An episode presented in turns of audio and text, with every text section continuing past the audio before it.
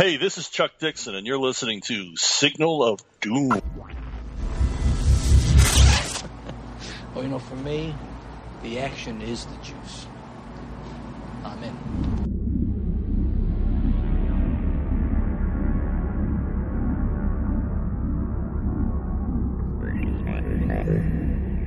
Hello and welcome to a very special episode of Signal of Doom. I'm Dave. I have with me the creator of the Forgotten Realms, Elminster himself, Ed Greenwood. How are you? I'm fine. Hi. It's it's fantastic to have you back, Ed. And can I say this? You, I think, are right up there in our all-time listened podcasts. When we had you on last year, um, you're right up there with Chuck Dixon in terms of like um, the most downloads of any single podcast we've ever done. You were incredibly popular with the listeners, Ed. Excellent. Yeah. I love being popular with listeners. I love being popular with gamers. Hey, I love being popular with anybody. Well, yeah, why not, man? I mean, it's better to be Yeah. popular than disliked. Now, I can say this. Um, firstly, thank you for coming on, and I've got a lot of questions from the audience, as well as my own kind of stupid questions, and Reddit as well. Reddit has really come to play. As soon as I announced that you were uh, available and coming onto the show, there was a lot of interest. You are a well-loved gentleman, Ed. You know. Ah, I love to hear that. I try to be a nice guy, and and hey, I, I hope people like that. Yeah. well, yeah. cool. I mean, I, I think it's a novel approach to what a lot of people do. I think they're yes, yes. I've seen the other um, The other extreme, not so yeah. often. Yeah. Yeah, there's, But I- there's a lot see, of edge lords out there. You know, there's a lot of edgy guys. So I think someone who comes across as nice, you have a natural advantage. Yeah. I, I'm good with that because I'm not a politician. I'm not trying to change the world. you're not running. You're not thinking you're making a late run up there in Canada for something. No, gosh, no. Um, you see, here's the thing. I know I'd be lousy at running things. Oh, it would- be a tough job, man. I think you're better Yeah. off creating your worlds and your stories and stuff. You don't want to get involved in politics at this at this stage. gosh, God no, No, Jesus. God, no. Yeah, I can't think of anything worse. Now, um, we'll kick off. Now, firstly, um, big friend of the show, Michael Kellersham. We always have a couple of questions. I think last time we gave you the Betty and Veronica question, but this time, um, Michael Kellersham asks, the future approaches, and he's got four options. Is it A, an Orwellian dystopia with Big Brother? B, a McDonald's future where everything promises to be great, but when it arrives, it's utterly disappointing and nothing like the ad? C, a WALL-E future where we are all 500 pounds strapped to a recliner and watching streaming all day? Or D, something else entirely? What do you think, Ed? So this is for the real world, right? Oh, yeah. Uh, yeah. Yeah. Okay. Yeah. Um. Uh. You know, I was leaning towards the recliner one there. Yeah. um. Just by- from what I see around me, but then I think no, because there's always some humans who are ambitious, who want Mm. to get ahead. Mm. And um, if everybody else is lying around on recliners, those people will try and get ahead by not doing that. 100%. There's always going to there'll be somebody to make money, you know, Yeah, or yeah, to yeah. get ahead, to better themselves, to be better than uh, whatever they have right now. There'll Um, always so be the Bill be. Gates, the, the, the what's Yeah. it, the guy who owns Amazon, Jeff Bezos. There'll always be that guy looking Yeah. for the angle. Yeah, definitely. Yeah. Yeah. But the Yeah, rest of us and- maybe could be doomed, do you think, to the streaming? Uh, well, you know, um, that, that I mean, there are worse dooms. Let's just say that. there are, yeah. You know what I want, and I'm. It's going to come up in the questions, but like, sort of like, you know how they're always going on about VR, but I want VR to be like so much better than it is, where you could play in like a full fantasy, like a D and D or a Conan world, and be totally. Uh, engrossed in it to the point where it was like you weren't even thinking you were in a program, that kind of style. Yeah. That's. Yeah. I'm wondering if technology will get there in the next twenty years, to where it's Uh, because right now it feels clunky. You know. Yeah. Okay. So now you have to do the research. You have to go out and find uh, a short story by John Varley Mm. from the Persistence of Vision, and it's called "Overdrawn at the Memory Bank." Wow. Okay. um, which is a great thing about the future where uh, if if you want to take a vacation, it's too expensive yeah. to use the air, airplane fuel to go anywhere. So you go to this shopping mall and you lie down on a couch and you choose a memory cube. And this guy chose, you know, he could be a uh, a lion Yeah. on the African veldt Right. um, yeah. eating all all weekend, hunting, and as as happens uh, in in the story, a school a school class comes through, and the class clown switches all the memory cubes around, and they can't find the guy's memory cube to get him out. Oh no. Wow. So they have to, and time for him is passing at a much slower rate than outside. So whoever the poor system admin who's on duty has to keep talking to him to try and keep him sane. right. Wow. it's a great story. That's a, I- that's a good one. That sounds like a Yeah. really good one. Yeah, okay. Yeah, because that, that's the flip side. If you descend into the VR too far, what happens to what's left of you outside somewhere? You've you know your meat and bones are still sitting somewhere. You know. yeah, yeah. Yeah, well, point. until somebody decides they want them. Exactly, man. that's a, yeah, that's an interesting one. Um, well, thank you, Michael, for those questions. Now we're going to kick it off with the very first question, sort of an origins. Harper from Reddit asks, "Who was your first D and D character? Like, what was the first one you either created or played, or you know, the same sort of thing?" Uh, I've been asked that before, Have and you? I can't remember. I believe it was a magic user called Lannion. Cool. Um, cool.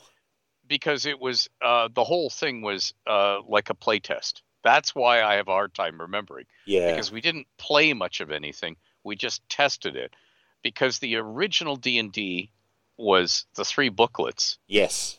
and there were no there was no thief class yet. Um, Really. a lot of the stuff wasn't in the game, and the rules were vague enough Yeah. uh, aside from Gary saying they're all just suggestions in the text, they were vague enough that all of my friends, we read through them together. We did a play test, and we said, no, people are just going to argue about what happens at the table. There's right. So this is this is like Origins, Origins sort of style, like early seventies, I guess. Yeah. yeah, Wow. yeah, Isn't that well- amazing how far it came from there? You know? yeah. Uh, so we put it away, and it wasn't until um, when the monster manual came out, we were very impressed because Yeah. okay, here are all these monsters ranked against each other, and then when the player's handbook joined it, it was like, oh, oh, okay, we can use this now. This is Jack Vance's magic system. This Yeah. all makes sense now. Yes, let's go.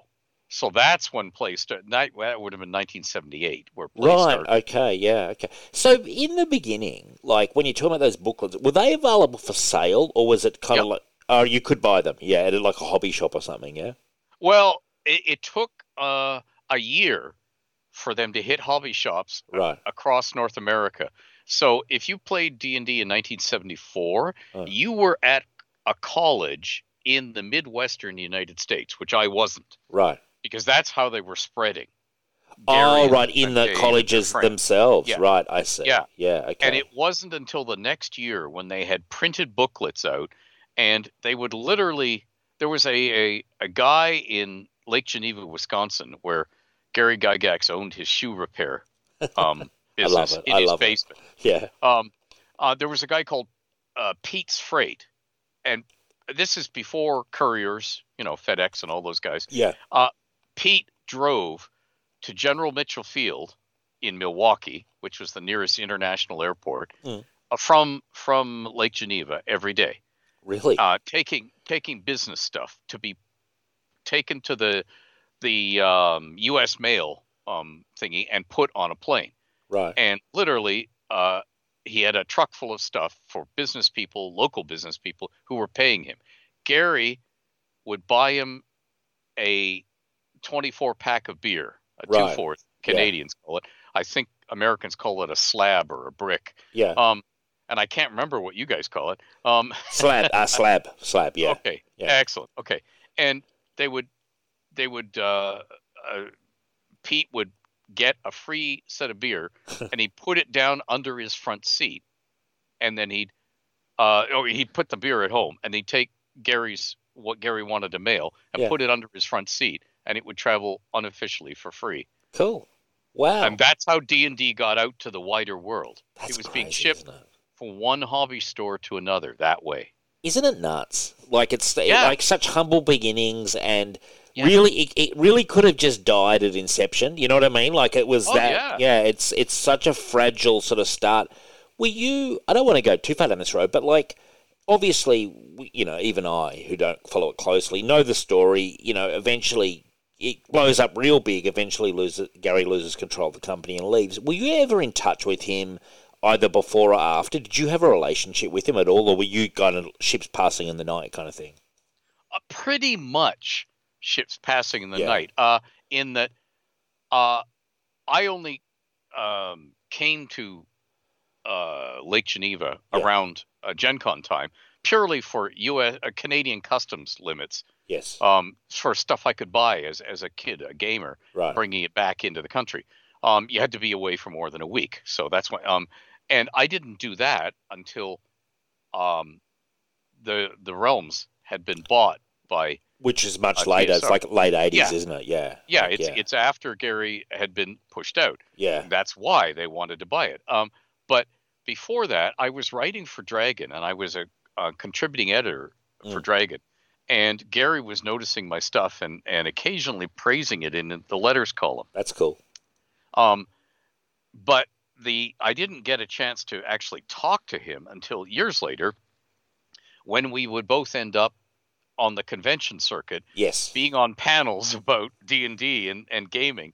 Um, for instance, he'd come to Toronto to Fan Expo, and Toronto is my nearest local large city, Yeah. and we'd end up on the gaming panel together. And because he knew who I was, as opposed to you know all these other people out of the blue, Sure. we would sit and talk um, before the panel and after the panel because uh, he was almost getting forgotten.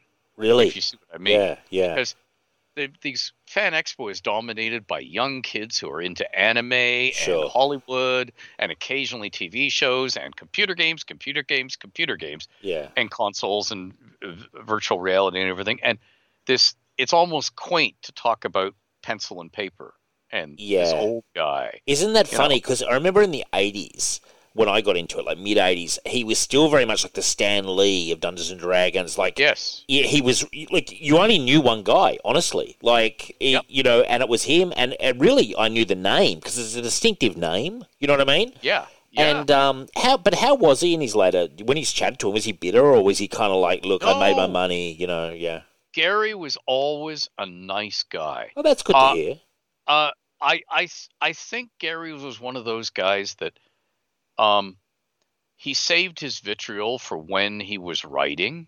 Sort of, I think they call it passive aggressive now. Gotcha. Yeah. Um, but in person, he was always a delight and polite, nice. Um, that's good to and hear. he was a he was a product of his time, as Mm. in, um, he was a little bit older than me, so he would have been born in the in the fifties and be Mm. growing up, you know, Ed Sullivan, the Beatles, oh yeah. British Invasion, all that stuff. So it was a different time, and uh, the role of woman in society was different. His society, because he was in Midwestern United States, uh, which is like rural Mm. America's Dairyland. So it, it was a different time, but he was a charming guy, and and I found Dave Arneson, with whom he had you know huge legal fights and so on Yeah, yeah. later on. Yeah. Um, I used to f- seek out Dave Arneson at Gen Cons uh, to talk to, Right. and we just sit and talk. And it was just like two guys talking about life, the universe, and everything, but particularly gaming, because that was our. He, Our, he was uh, quite brilliant, wasn't he? I, I, I They- saw a documentary on him, and he was kind of like a genius almost. Like, They they both were in Yeah. their own ways. yeah. Uh, but they were also geniuses that didn't have any money, like uh, at the beginning. Anyway. yeah. Uh, like Dave Yeah. Arneson, would um, he had bad teeth because he couldn't afford dental work. Really? Yeah. Um, he was uh, a rabbit farmer, really? you know, meat rabbit for eating, that sort of stuff. Wow. Um, they did what they had to do. Um, and then when the money came along, it was sort of like they didn't, they weren't quite sure how to handle it because, oh my goodness, this wasn't Yeah. supposed to happen. This is this was the American dream. But you, you, you when you're old enough, you you stop thinking it's going to be real. No, I hear you. yeah, and if they're like- totally unprepared, and they've yeah, and then it's a big hit, and you're like, shit, what do we do now? You know? Yeah, Yeah. yeah, Interesting. That's that's actually really interesting, and yeah, they did have fun. And I believe you me, I know nothing about it. I know that they were entangled in legal battles for years, and it's sad to me, al- almost. I- Yeah. you know, it's Oh, yeah. it's it's actually sad. I, I have no no dog in the fight whatsoever. I just think it's sad that it comes to that, and that often happens. I found that often happens in doing this show with, especially when when they come from nothing and it breaks really big. It's quite common that it doesn't end well, unfortunately. You know. Yeah. Yeah. And, yeah. and and you know, I've had people tell me, you know, you should be suing TSR or later on. Wizards. Sure. You know, and it's like, no, life is too short for that. It doesn't matter what beef I have with them or not. I don't want to waste my time doing that. A lot of money, a lot of time, a lot of negativity. Yeah. And I want I want gaming to stay fun for me. No, I hear. and it won't stay fun if my if I think of gaming as courtroom. yeah. You know, yeah, I don't want to do that. Um, so yeah, it, it does come down to you know what you want in life, but but on the other hand, if you really feel you were wronged and you feel strong Oh, 100%. about it, sure. Yeah.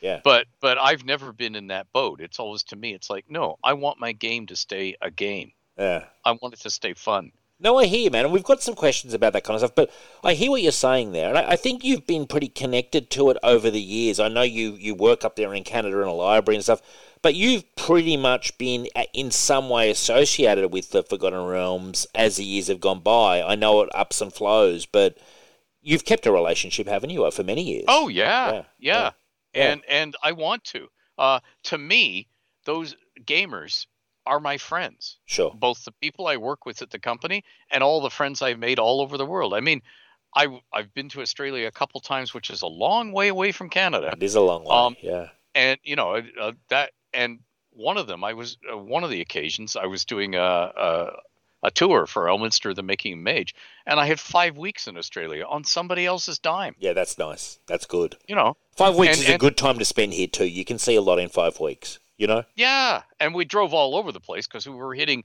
bookstores and gaming stores everywhere. Well, Yeah. okay, the only place we didn't go was straight through the middle of the country, but Well, all around much, the There's coast. not much there, Ed, to be Yeah, fair. yeah, yeah. I don't know how many gaming stores there are out there in the middle of the Nullarbor Plain. Not too yeah, many. well, yeah. Did you go to Tassie? Can I just ask? I came from Tassie originally. No, No, yeah. no. Hobart, Tasmania. Hobart, Tasmania. When I was growing up there, they had actually quite an active gaming D and D scene. Um, like i very much the kind of scene you'd be familiar with, like in colleges and in high schools, and they had like a little hobby shop, and it was it was definitely down there. Now, turning to something that you recently did, I purchased um, the Red Wizards of Thay book that you you recently did, uh, which was interesting. Um, I wanted you to. I, I started read. Oh, well, I've read quite a lot of it actually, and it seemed to me. I remember the Red Wizards of Thay. They were out and out evil. It seemed as if the civilization was slightly less evil than it used to be. Am I am I right? Has there kind of been a bit of a softening on the old Red Wizards? Well, it's like this. They set up these trade enclaves all over the world to Yes. try and spread the tentacles. And here's the thing when you live with somebody else in somebody else's backyard, Yeah. they stop being the mysterious other and they become people you know. Mm. And if somebody who's faceless and far away, but your boss says, okay, it's time to rise up and kill all those people, you go, now, wait a minute. Yeah. These on. are my friends now. Yeah. Number one. And number two, the other thing is, um, Thay was traditionally a slaving empire. I was going to ask that because it seems as if the, the slaves now are zombies, and uh, I remember the Well, that's- slaves are a big thing. Yeah. That's the thing. Szass Tam, whose big thing, he's a necromancer. You know, he he figured out, you know, if we have undead as slaves, we don't have to feed them. Yeah. And so this big cost goes away. Yeah. Why didn't we think of this before? And and now there are drawbacks to Tam's approach, not in the slavery thing, but what he's doing is he also wants to be surrounded by yes men Yeah. because he discovers that his Zulkirs, as he knows because he rose up through the ranks of the Zulkirs, um, they're personally ambitious, so they're never really on your side. They're always waiting for you to falter, and then they can Yes. stick the knife in. Yes. So he started replacing the Zulkirs with undead, the perfect yes men. Yeah. He controls them. That is good for him, but it's a flaw in that he never gets any different perspectives on things. He never gets somebody standing up to him saying, you know, That's the stupidest It's, idea. it's like an I've echo ever- chamber almost. Yeah, Yeah. yeah. I hear you. Uh, yeah. Right. So like like like real world rulers who who surround themselves with or and he's a lich too, isn't he? He's a lich. Yes. Which Oh, yeah, is, for those who don't know, because we have a lot of comic book fans who aren't D&D fans, correct me if I'm wrong, Ed, going off my memory here, the Lich is like a magic magician who's gotten so powerful he somehow kind of lives beyond death, and he's like a skeleton, but he's alive with a mind. Am I right? That's right. He Yeah. turns himself into undead by a ritual process. He has I love it. a phylactery, which, of course, being as it's uh, Gary didn't know any better, Sure. again, of his time. Uh, that's sort of a little offensive to Jewish people because the phylactery is the little square box with a, a bit of the Holy Torah in it, you know, that you see on guys' foreheads if they're Orthodox Jews. Okay. Um, uh, but he used that name for the phylactery, and the phylactery is the sort of soul repository of the Lich, wow. as in he creates something to put his soul into, with the magic jar. Are spell, they always evil, or are they good Uh, sometimes? They were originally all evil. I was asked to create good liches uh, for the game I love uh, it. editorially because Yeah. I was I was writing as a as a freelancer, and so the Archlich that I put into Lost Ships, the Spelljammer Yeah. original spell uh, uh, Spelljammer supplement, that was the first good lich, and I've had others since the Baelnorn, or who are the Elvish um, El- Elven liches in Myth Drannor that guard the tombs of the Elven families. Right. They dedicate themselves to lichdom to guard everybody else in the family's bones. very dedicated, aren't they? Security guards, really. Like, Yeah. it's very dedicated to, to to become a lich just to guard a tomb. I'd be like, you know what? Maybe I might just die. Yeah, yeah, yeah, yeah. Yeah, that that's somebody else's job. Yeah, I'm like, seems like a lot of work. Yeah, that's that's a lot of hanging around smoking cigarettes, you know, yeah, gazing into eternity. exactly. Yeah, you get very nihilistic. I think you'd be like, this is what it all boils down to. We've got to guard someone's tomb, but we can't die. Great. Yeah, yeah, yeah. So that's interesting. So um, I had a question. So I, I remember the Red Wizards, yeah, they definitely set up shops. They were often to be seen like in a market kind of thing. And That's right. yeah, and selling items and stuff. But they were also evil. And what I rem- remember, I don't know if you ever played Assassin's Creed. They've got the um, hidden ones which sell items in the markets, and they sell like you go to them and they sell you different um, you know, paraphernalia, like really expensive items. Like you know what I mean? Like if you've played the Yeah. game for a million years, it's that kind of a thing. So. I also remember that the um, old Red Wizards, they used to have this weird circle spell casting thing. There was some dynamic to it where they could sort of become more powerful by drawing their apprentices sort of in the circle spells. Do you Yep. remember this? Yeah. Is that Yep. still a thing or did, was that abolished? Yeah. Yeah, no, no. Uh, it's it's in that it's in that um, Red Wizards of Thay book, Cool. uh, Land of the Red Wizards, that I did with Alex Cameron, and Alan Patrick, and uh, I have a a a friend and a fan, Hmm. Joaquin Lippincott, who is um, running my Patreon right now, and and uh, he's also working on uh, improved rejiggered circle magic Cool. and I'm no doubt will publish that in the fullness of time. And the whole point of circle magic, and I did this earlier than than the Red Wizards. Mm. I did it with my own spell singers, the original spell singers, because there's a story I wrote long before D and D was a game called The Spell Sword, and it's about spell singers. And the spell singers are these ladies who dance in a circle Mm.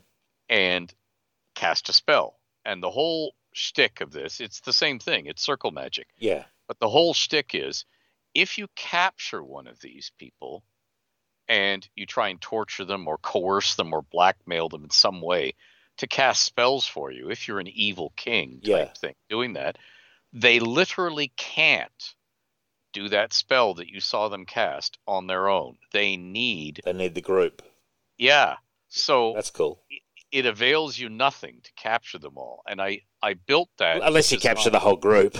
Yeah, unless you capture the whole group. But the point is, some of them are going to die fighting you. That's a good point. So you don't, you know, Yeah. capture the whole group. And and I set that up deliberately because I didn't want that sort of coercive Yeah, yeah. um, uh, thing to happen in my uh, role playing campaign because for one thing, it was I considered it cheap. They were they were getting a, a, a lovely result on the cheap that they shouldn't have gotten. Yeah, definitely, definitely. And in your, um, this is a side question. When you're, I mean, obviously, I, I imagine you have DM'd like hundreds, if not thousands, of times. Um, do when you do you play with people sometimes who you get guys like me who are just hopeless, who just know the rules, and we, we our role playing skills are, are, minimal. You know what I mean? Like I cast Eldritch Blast, I, I move here, I do this, I do that.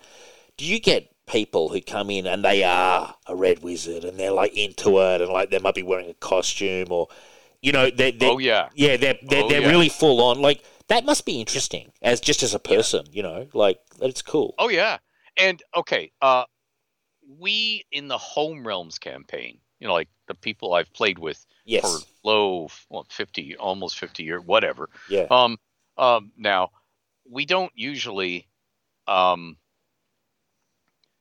we don't usually put on costumes. Sure. But what we do is full on ham acting. I love it. So when we uh, a typical home realms play session will be 3 or 4 hours of intrigue. We might not draw our weapons. Yeah. Or if we do, we might draw them just to threaten. Like you know that that scene in there's been several um, you know they they redo the Three Musketeers as different movies. Oh yeah. Every ten years or so. Well, in more than one of them, there's been a scene where one of the Musketeers just starts to draw his sword out of the scabbard yep. with finger and thumb, and the people he's going to fight run like heck when they yeah. see that. They're intimidated by the yeah. skill. Yeah. Yeah. So it's that I, I've done that sort of thing. They will they will draw their swords just enough to have somebody go oh yeah. and, and back off.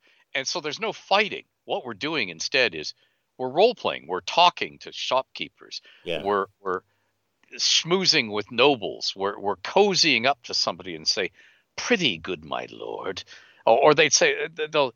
Nice palace you got here. Be a pity if something happened to it.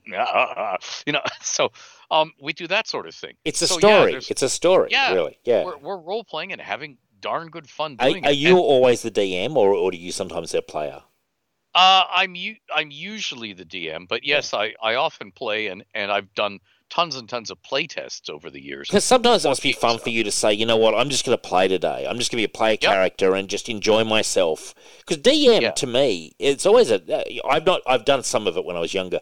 It's a much tougher job than a player, in my opinion. You oh, know? sure. Yeah. Yeah. But uh, here's the thing if we're role playing in the realms, Mm. Usually if the people have access to the guy who created it, Sure. they want him to run it because they want to see Of course, yeah. what, what funny voice I put on for Elminster or whatever. No, Um, I get number- that. Of course, man. They want Elminster. They want the full package. No, I just wonder with your buddies, you know, your guys you've Oh, known yeah. for a million years, you know, um, with them it's a different relationship, I imagine. Oh Like, yeah. you know, and we always want to play. There are times when we don't play D and D. We play. Um, uh, one of my friends, his name is Jim, Mm. and he's known affectionately amongst us as Jim, um, as if there were two e's in the name. Yeah. And um, we always play the silly Jim game, meaning he's found a really weird game out there Right. like like um, Nazi she wolves of the SS or Macho Woman with guns or yeah. you know something really crazy, and he wants us to play it just for fun. Why not? So we all Yeah. sit down and play it. Yeah, because it's all it's. Let's see what somebody. Oh my God! You know. Well, you I keep your mind why this- open. You keep your mind open to, to new experiences. Yeah, for sure. Because you don't want to always play the same game. It's boring. Yeah, You know, like yeah. uh, I get that. Now, just wrapping up on this Red Wizards thing, I was wondering, and this is my analysis, so you know, take this with a grain of salt, please. it I was wondering the the you know how these days I don't know how to describe it. It's kind of like PC fied a little bit the D and D. I was Mm-hmm. wondering if um there was Hasbro pushback to players interacting with slave owner NPCs, or indeed even a player owning a slave would be a bad look. And did they kind of push back and say, let's move away from the slaves in Thay? It, just a question. Did oh, that come up? Yeah. Way back when we were doing, we had a secret summit. Mm, Um, love it. back when we were um, launching what became the the second Sundering, the the the the Sundering trilogy. Right. You know the uh oh eh, sorry five five books um six books, you know, I can't even count. eighteen I'm books, old. more like eighteen books, twenty books. Yeah, yeah. no, yeah, but but when we did the the big Sundering saga, right. um, we had a, a a secret summit where we planned it all beforehand, and that was the first thing. Uh, I'm I'm uncomfortable. We got to get away with from slavery, and I said, Sure. well, that's the whole point. They're the evil empire. They're to give Yeah. you somebody to defeat. Yeah. Uh, and they said, yeah, but can we just like move it to where they've already gotten rid of slaves off stage? And I said, well, you could. Makes them less evil, though. Makes them less evil. Yeah. Yeah. Yeah, yeah, you're throwing away a, a storytelling opportunity for a politically correct opportunity. And, you know, there were there was two answers to that. You had the executive saying, "Well, you know, sometimes Ed, you just got to do what you got to do for this, Sure. the marketplace." And somebody else is going, "No, he's right. That's a that's a game, a storytelling opportunity we're throwing away. We should make a big product of it." Which of course is what we did with the Time of Troubles and so on Yeah. they were doing the Marvel comics, you know, uh, Thor Ragnarok every uh, hundred issues. Um, if we're going to change the world and change the gods, let's make it a big product you have to buy. You know, so there's Yeah. there's Yeah, two yeah, approaches to it. It's um, just it, maybe it was just a bit too hot to touch. Um, Yeah, you know, Yeah. and these days, uh, I don't follow it super closely, but it seems like there's a lot of that in D and D at the moment. There's a lot of revisionist sort of uh, players as well. Like there's like a lot of camps. It's it's from Australia. It's hard to understand, but there's a lot going on in the community, or at least Oh, it sure. seems like. For me, Yeah. anyway, and, and and you know whatever I'm doing, I'm wrong. I'm an old white guy. You know what I mean? yeah. so whatever Uh, I'm and, doing and is I'm I'm in the same boat. yeah. It's so like- whatever we're doing, Ed, like we're out of touch. But, but it's interesting because it's in flux, and I find flux situations interesting. You know? Sure. Yeah, yeah. Um, That's yeah. that's that's the um. Well, they used to have this when we were little kids. Mm. They used to have this series of things they'd filmed called "You Are There." Right. And they'd have a mock interview with Hitler or Julius Caesar or whatever, Love it. and it would say, "You are there," and and that's the thing. You want to be there at those important times, yeah. Yeah. to- and you want to see it for yourself, and you want to make up your own mind. Um, and of course, if if you happen to live in a con- in a country that um, is either democratic or pretends to be, Sure. that's what they want you to do. Make up your own mind. Pay attention. Be engaged. Be a good citizen. Be part of this. Um, we need you to make up your own mind, which means you have to be part of this. And it, it is. It's a great time to, you know, the the old um the the fake Chinese curse because it isn't an, a Chinese curse at all. Mm. Somebody made it up, but it's the may you be cursed to live in interesting times. Hundred percent. Uh, and yeah, I agree with that. As We certainly live. We uh, as Yeah, humans yeah. are certainly in an interesting time period. Uh, I, you know, there's a lot of change going. One thing I would say, uh, I often think it's not like, unfor- sadly, it's not like we've abolished slavery in the world. There's a lot of human rights abuses that go on in the world in, in many, many countries. So it's like we paint this picture as if we've overcome it all, and I'm like, we haven't. Like, No, you haven't. yeah, That's and right. it's, yeah, it's like so. I'm like, it's, it's kind of like, you know what I mean. So it's like it's Yeah. great that in these Western democracies we're, we're we're so politically correct and we're being so progressive, and I think a lot of it is kind of putting lipstick on it. But then you you could turn to certain countries, and I won't bother naming names, and go, there are terrible, terrible human rights abuses against marginalised people happening that are way worse than what's happening, you know, where we are, and it's funny that that doesn't get brought in as much as I would expect it to be, kind of thing. It's it's interesting. Like, Yeah, it, it but then that's always the way. sure, Um remember the satanic panic. I do. Um it was hilarious. okay. I know it was hilarious. Where D and D, we were all worshiping Satan, according to the news. yes, yeah. News to Um, me. I was like, really? Are we? Oh yeah, and, and and the local joke where I grew up because I grew up in a really wealthy um Canadian suburb right. Uh where all the branch plant um uh, presidents from all over the world were posted there with their families for short periods and then whisked away again to run some other part of the empire. Um, but uh, they would say things like, "Oh, that's that's that dangerous satanic stuff. you you people ought to be locked up. I don't want you near my my daughters and so on." And, and I'd say, "No, no, you have nothing to fear. We can't play D and D in this neighborhood."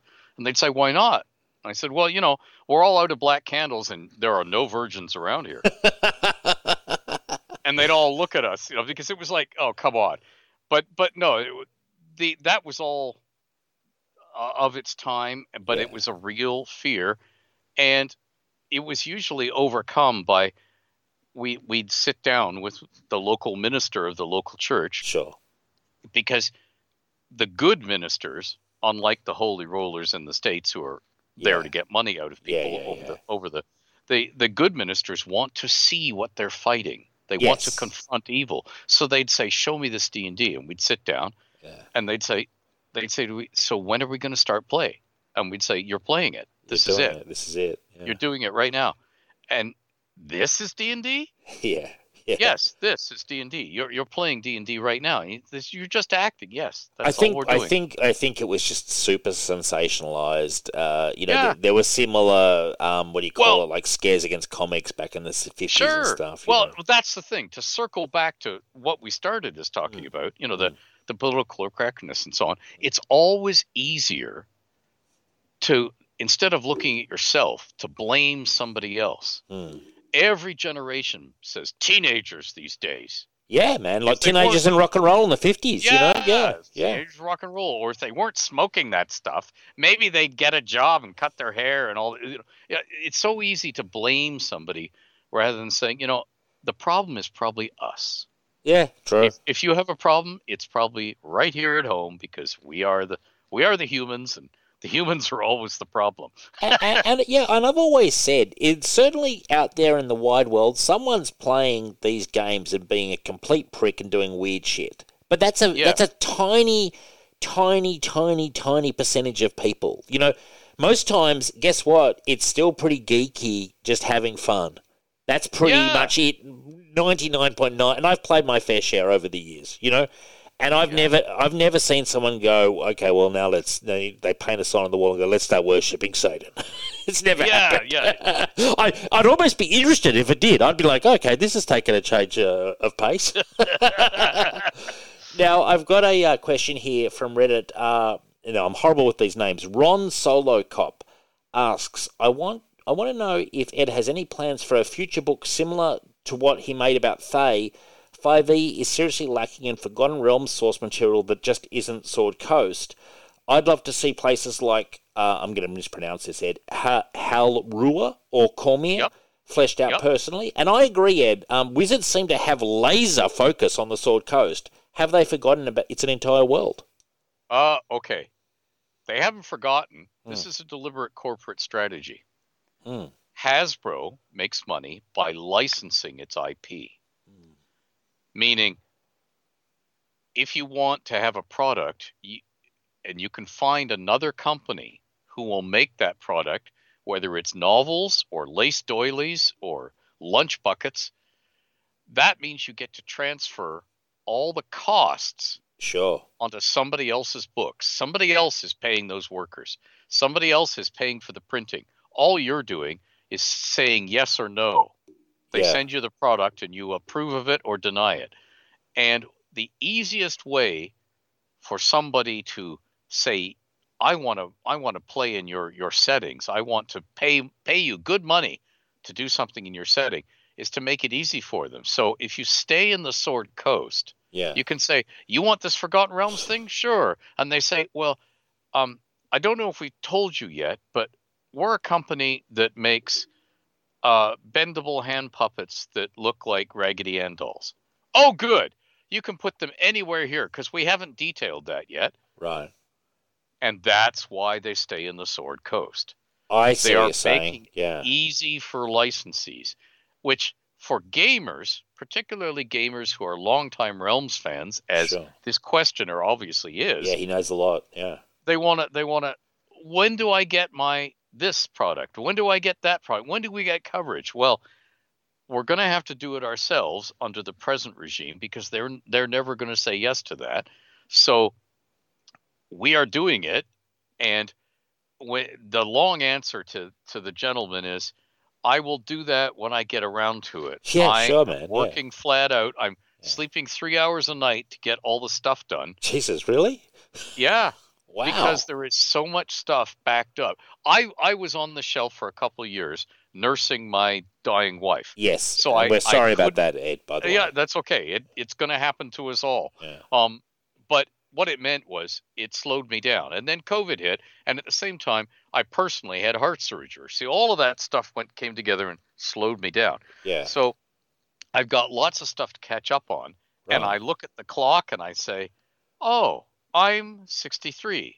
I could be dead at any time." Well, well, don't kill yourself, Ed. Like you can only do what you can do, man. Like you've Yeah. given a you've given a hell of a lot to the Forgotten Realms. You know what I mean? Like you gave them the Forgotten Yeah. Realms, but you've also done a lot with it. I don't want you to feel like it's all on you. You know what I mean? Oh no, no, no. But I but I want to have fun doing Yeah. lots of things. And so the the answer has been when Mm. somebody else wants to do a product, Mm. like the Thay product, Alex Cool. Kammer, who runs Gamehole Con in the United States in Wisconsin, Mm.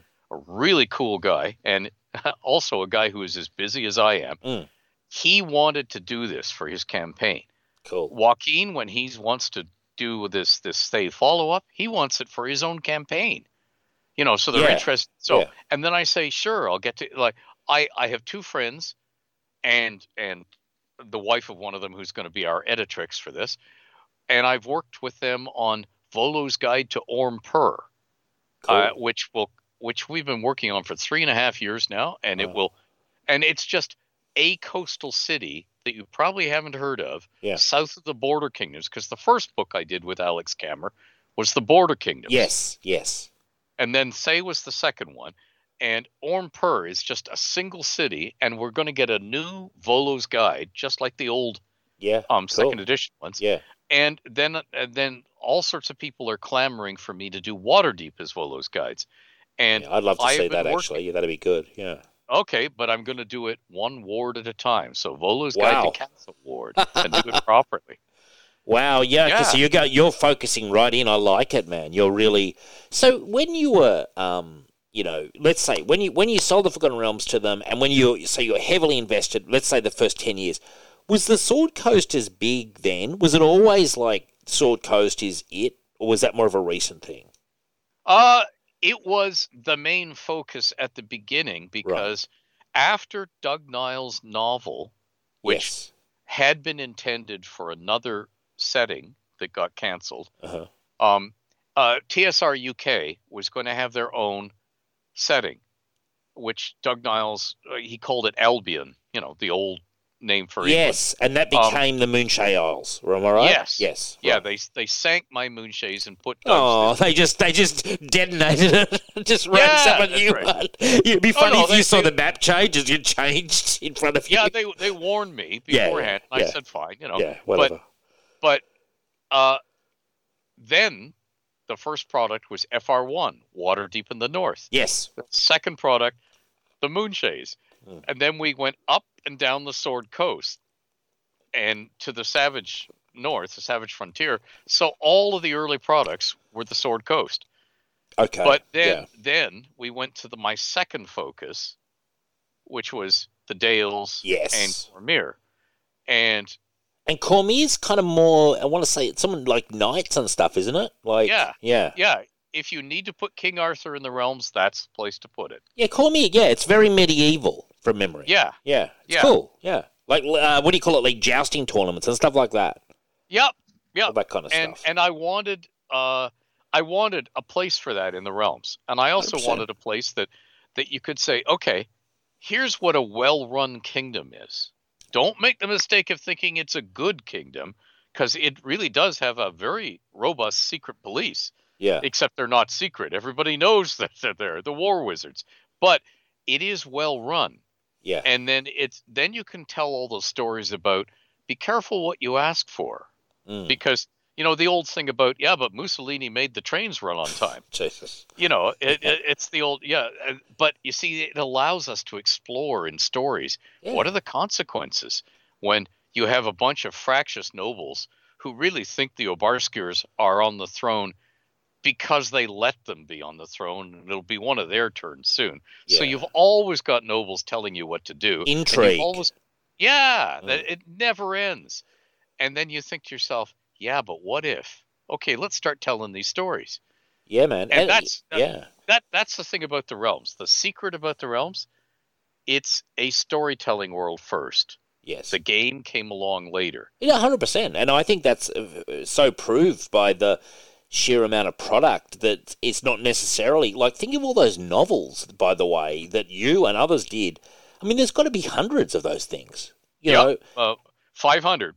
wow wow. I mean that's a lot.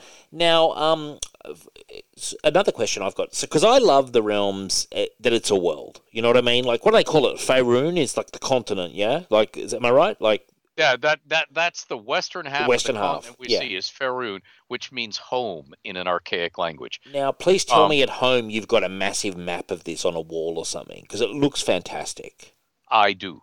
Yeah, you- and Um, rightly so, man. Because it, it's a great looking world. It's very Tolkien-esque. You look at that map, and I, all I see is storytelling opportunities because it's so big. Oh, yeah. you know. Yeah, yeah. Um, but I mean, there's there's more tricks to it than that. Uh, Hmm. It can't be just big. No, It also has to.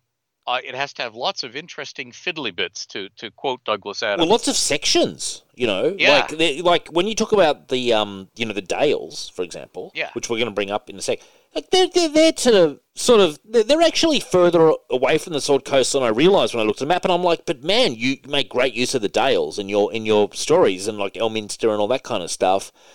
Like that there, there's that you, you could run adventures you could run campaigns just in the dales you know Oh yeah, yeah. Um, the original, my original concept for the realms was that there's lots of wilderlands, open rolling grasslands Hmm. that only merchants tend to cross, yep or pilgrims or something, you know. But your normal your average joe's Daily- not doing yeah. it yeah and daily life, they're they don't go there. They just hear the news from there.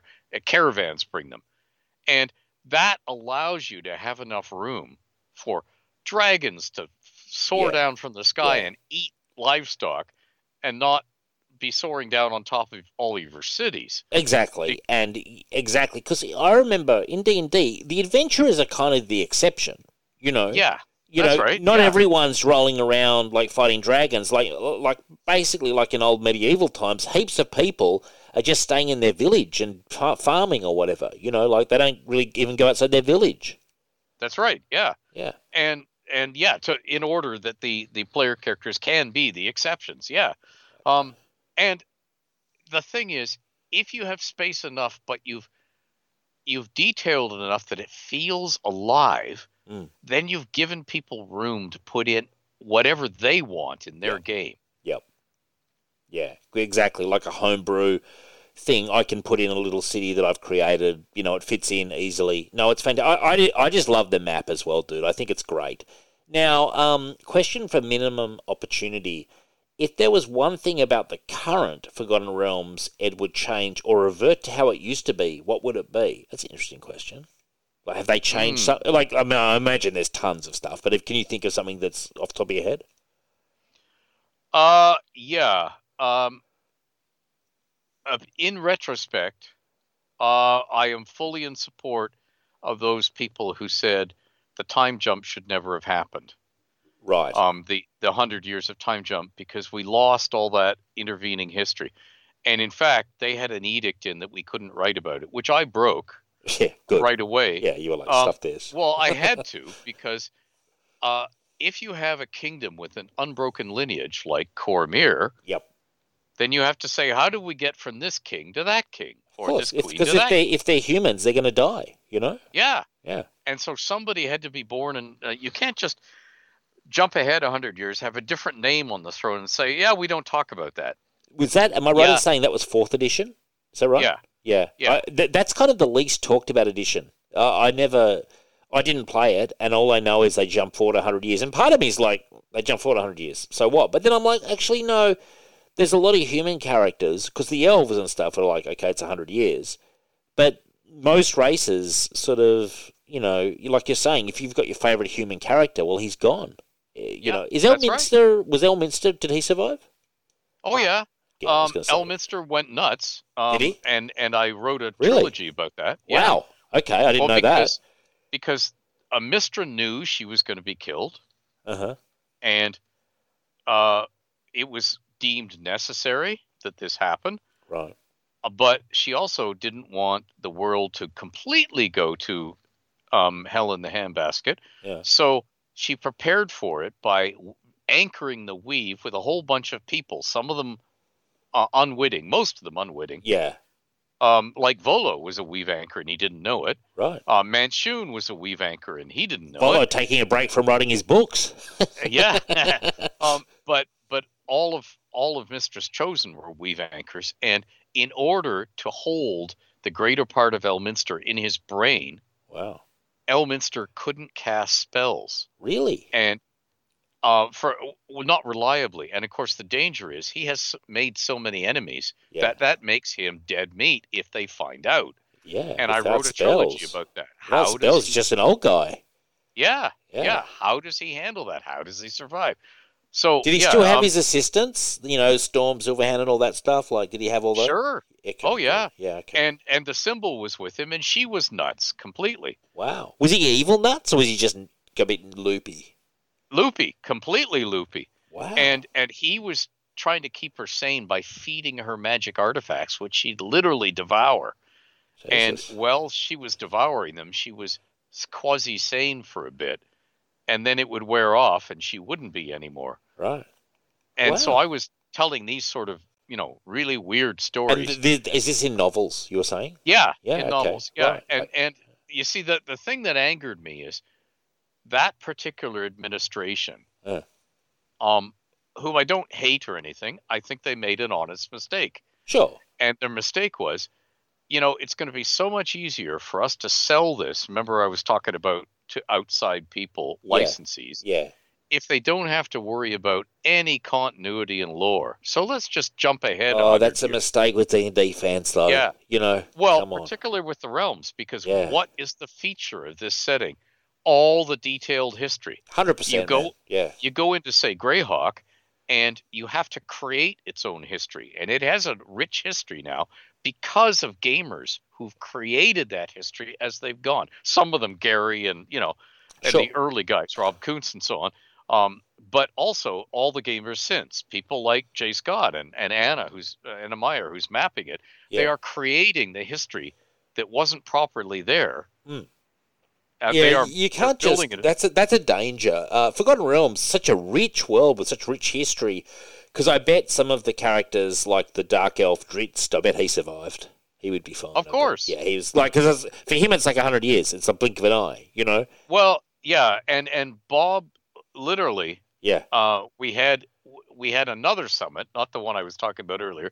We had another secret summit at a Gen Con Yeah. in which they announced they were going to do this, and Bob was furious. He Yeah. said, "You're killing the goose that lays the golden egg." He's right. He was right though, because Yeah, yeah, yes. like, and you get a guy like him or you. You guys know what the, you you you you can read the waves. Like you're not novices. He's like, I've got hundreds of I don't know hundreds of millions, but I've got millions of people buying these books. yes, You know, Yes. you know, there's a lot of people invested that turn up and buy my new books, and you're just telling me for some bullshit reason in the game where we're, we're advancing 400 years. Like, I'm Yeah, not sure. That's a, and he said that exactly to them. You you guys are idiots. But they they sort of said, ha ha ha. Uh, do you run the gaming company or do we run the gaming company? So it was Yeah. obvious they were going to do it. yeah, So then he sat down and said, How can I rescue my characters? sure. And you can read in his novels how he did it. Yeah, But I mean, he knew right then. Um, because he said, it's tough. It's tough. All these guys who came up with this, they're all going to be fired. Mm. So, but my job isn't to save their asses because they are deliberately doing this. It's on them. My job is to be there for the fans so Yeah. that when all the dust settles, Yeah. I can bring back their favorite characters. And I didn't let those blankety blanks Sure. win. No, that's and They- that, good. they Good on him for for realizing that. Like he's like, I've just got to make sure I can save my little, my, not my little bit, my, my major bit, and keep Yeah. it going. And then, as you're saying, this administration won't last forever, kind of thing. Because it was that was a crazy idea. Yeah. um, yeah, that's nuts. and he man. said they're going to pay the price for it. And Yeah. when they're fired, I have to be there to pick the pieces up.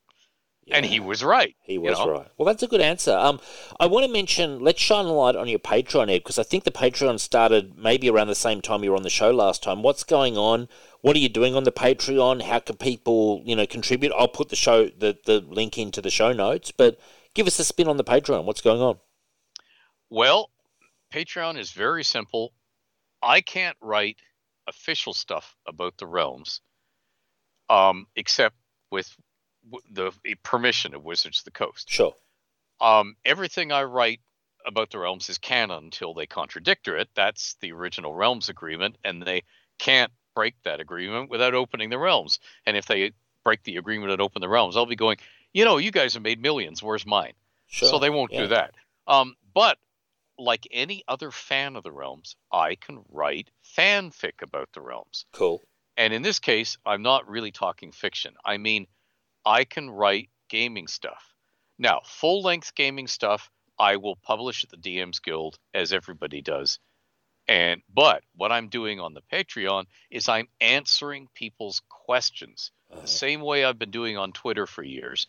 When they need the names of who's the counselor who rules this particular place, or um, my player characters are going for the first time to this new kingdom and they're going to stop at an inn and they're going to order dinner. What is going to be served to them on the plates? So very I specific stuff. Yeah. Yeah. Yeah. I, I'm sort of your campaign doctor. I'm That's there cool. for you for what you need for your campaign. And what's happening is people, we've had to put a limit on it. I think it's one question a day. Yeah, 'cause some guys would be firing off some questions, wouldn't they?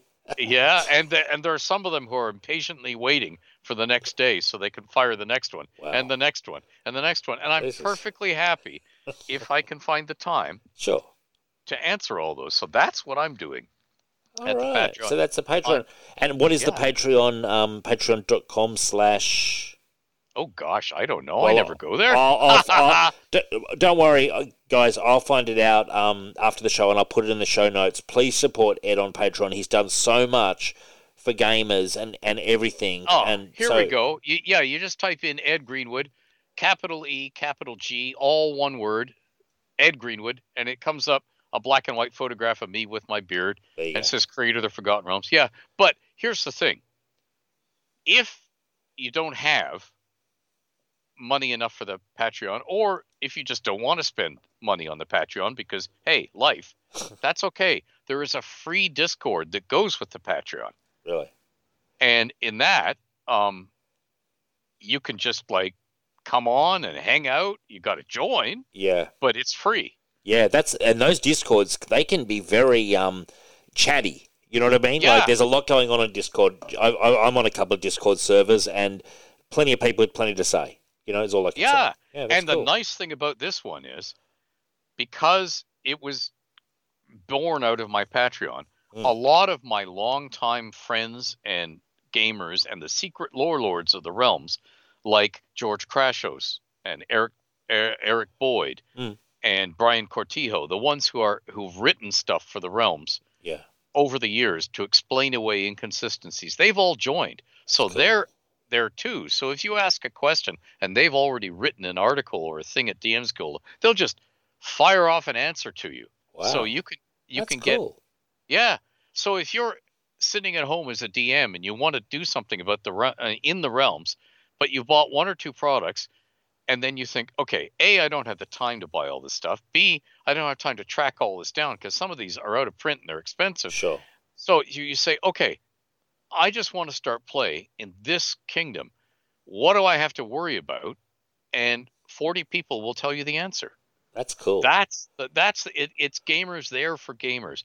People who love the realms hanging out and helping each other design stuff and prepare stuff for a realms game. well, that's what it's all about. I'm going to join this because this sounds interesting. Um, now, I also want to mention so check out Ed's Patreon, support Ed. Um, you know, I, I think every dollar, it's a tough economy, we all know that, but at the, at the end of the day, um, you're giving to someone who's giving so much back. Now, you've got a new project as well, and I want to pronounce it Ath Kilath, is that correct? Uh, there are five or six different ways to pronounce it, so I'm don't sure I, sweat I'm it. sure I did it Okay. wrong, but anyway, continue. Don't What's worry about it.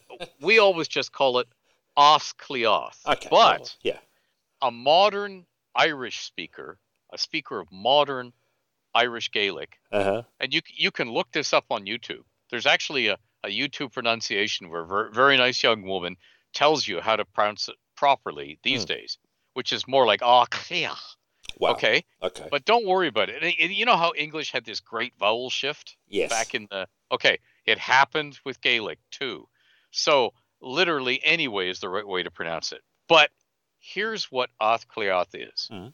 A friend of mine up in Canada called Andrew Valkauskas came up with a Viking role playing game years ago. uh huh. And this Viking role playing game is called Fate of the Norns because Yes. the Norns tell history. And you mentioned And- this last time you were on. I remember Yeah. you're you're mapping out the cities and stuff. That's right. Yeah. So uh, the, the the big thing about Athcliath is it's no no dice. It's it's you draw runes, Right. Yes. and right. it's actually very simple to play uh, at the bottom level, which is just everything you want to do. You tell the dungeon master or the Norn as they're called, but Hmm. you know the dungeon master. You tell the dungeon master, here's what I want to do this round. Every verb, you have to draw a rune. Like here's all the things you can do this round. I want to jump up from the table. That's one rune. Right. Jump. I want to throw my drink in the guard's face. Two runes. Because I'm throwing. Yeah. I want to run across the room. That's three runes. And I'm going to climb out the window. That's four runes. That's Yeah. what you did this round. It's that simple. You play, now you're playing the game. What what we're doing for Athcliath, which you can use in any fantasy setting, so you could use it in the realms, you can use it in your Pathfinder, yeah, whatever. We are completely detailing a city, which is historical Uh. or our, our fantasy version of historical yeah. Real world Dublin when the Vikings conquered it, which That's happened in the 790s AD. Yeah. They were kings of Dublin. They didn't call it that. Athcliath is what they called it. Mm. Um, for about uh, 70 years before they got pushed out, but they were just next door, ruling bits of um, what is now Ireland. Yep. And uh, what we're doing is taking what we've monkeyed with the time, we've monkeyed with real world history because we kept Citric Swaran, the, the one eyed king, we kept him alive and on the throne a lot longer than he Sure. really was. Sure, but that's Um, okay. Yeah. His son took over in real life, but we just said, forget it. We want to, okay. But we detailed a complete detailed fantasy city, every building. And every building has at least one NPC in it. And if you get the, there are two parts to our original release, and they're going to be sold separately because we haven't finished them. I'm still working on the deep dive. Uh huh. We do what we call the overview book, which is sort of like if somebody said to you, I'm going to detail Sydney Yeah. okay and i'm going to take about 400 pages to do it Sure. and i'm going to show you how sydney works where the water goes to when you flush the toilet where the the the result goes to everything is going to be worked out so you know sydney Yeah. Big And job. then- Big job. yeah yeah big job and the other thing is everything in the deep dive all the characters there's at least one npc in every building and that npc has because this game has um, diplomatic combat Right. as opposed to fighting. Uh-huh. Uh, in other words, you can blackmail someone to um, threaten them and influence them to get them to do what you want without fighting. Yep. So to do that, everybody has a dirty secret. Everything's worked out. So I have been detailing this city for three years now Wow. because that's how long it takes to do a proper detailing. But the result is never again, if you're if you buy this thing and are you using it, never again will you have characters say, "Oh, I can see his map because I bought this thing at home. I Yeah. know that there's there's only numbers on that building and that building. These other ones are empty, so we won't Yeah. bother going into them." Or they do the other thing. I know that this guy's get that all detailed, so let's go into this other building instead and drive him nuts. No, you can't do that because the whole city is detailed. Wow. I have done the donkey work so you can spend time enjoying your game with your friends. And so, is any of this out for sale yet, or it's going to be soon? No, uh, what's out for sale so far is a novel Uh huh. Okay. set called The One Eyed King that I wrote Uh-huh. um, that is set in the city is out, and a novel by the very talented Michelle Franklin, which is a hilarious comedy fantasy novel, by the way. Cool. Uh, Terry Terry Pratchett would be proud. I love it. Um, yeah. i- is is out, but it only visits Athcliath for one chapter. Right. Okay, Yep. but the overview book should be for sale at GaryCon Okay. at the and which is in Lake Geneva, Wisconsin. It celebrates uh, the the life and death of Gary Gygax. It's held annually by his son Luke Gygax, cool. Um, and it it befalls at the end of March. So, it's coming up. Yeah, Hmm. we will have copies until we run out of them for sale at the booth. The, That's great. Um, uh, and then we will bring out the deep dive book the moment I can get it finished. Yep. And we're, we're aiming for Gen Con to have the box set for sale, and the box set will be all you need to run a city. Excellent. And, and- and when is Gen Con? If Gary Con's like late this month, like when is Gen Okay. Con roughly? Gen Con varies a little bit each year because every hotel room in Indy is gone. Yeah. for the Brickyard 500 and the Indianapolis 500. So Gen Con um, shifts around to to be in between those two things. So this year, I think it's August 6th. Don't quote me on that. All right, but it's in Um, August. Okay, mid year, yeah. mid year. So It- is it- it- Gen Con? Um, because I, you know, I've never been to. The, I've been to New York Comic Con once, which was enormous to me. I was just like, Jesus Christ, this is like about twenty times bigger than anything here in Australia. How big is Gen Con? And is it gaming, computer games as well as role playing and all that kind of stuff? Uh, uh, it's just tabletop and board now. is it really? uh, okay. For a couple of years, they they when computer games were just beginning, Mm. they inc- they added computer games, and which meant they had full size buses driving into the convention hall Yeah. and the buses were set up so you you went in the front door of the bus. So it's it's like a it's like a public transit bus. Yeah. You went in the front door, you climbed up, and then it was set up so you could play the game inside. And then you exited out the back when you were finished, or when you'd finished seeing the demo. Oh, yeah. Okay, I got you. So And- how and big they- is it? Is it huge? It's huge, Yeah. absolutely huge. There are bigger conventions Mm. like uh, San Diego Comic Con, Of course. but yeah. those bigger conventions aren't devoted entirely to gaming. No, they're very movie and TV centric now. That's right. Um, yeah. so uh, that must be a, that must be like like heaven for many a gamer to go to the, like a Gen Con. It must just be crazy, you know? I would tell any gamer if you have the time and money, yeah, you should go to Gen Con at least once in your life yeah, just for the experience because I have seen grown men get off planes, get over to Indy, walk into the hubbub and start to cry wow, That- because, awestruck.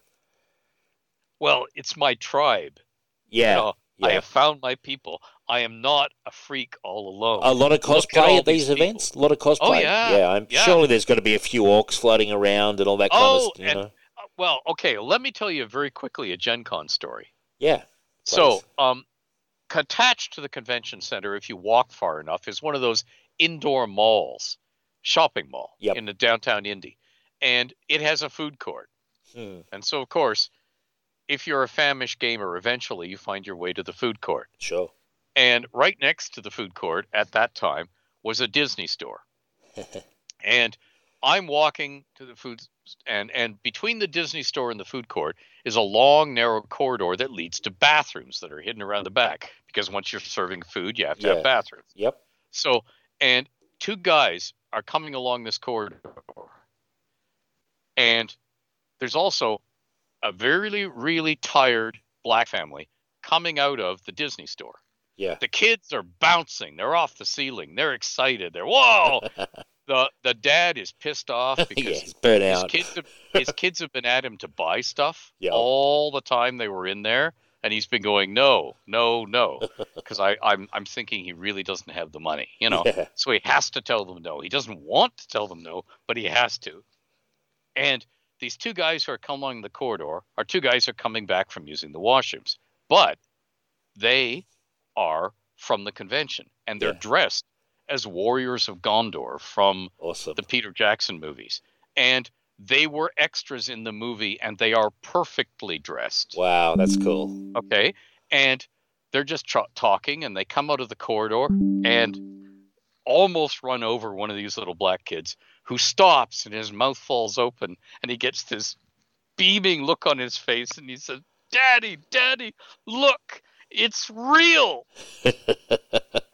and the father, who's been pissed off and tired and everything, he stops and he looks at and he goes, You know, wow.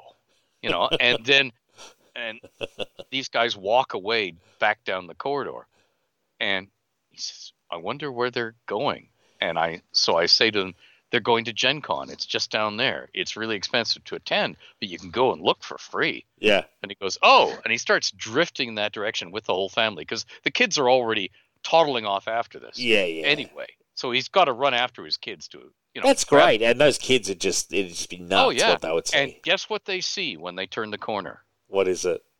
they see a, a, a two double file of Imperial stormtroopers in armor Yes, yes. marching with Yes. Darth Vader at their front. And Darth Vader, his chest pack is playing the Imperial stormtroopers. Oh, yes. Nothing gladdens my heart like the Imperial March. Yes. Oh, yeah.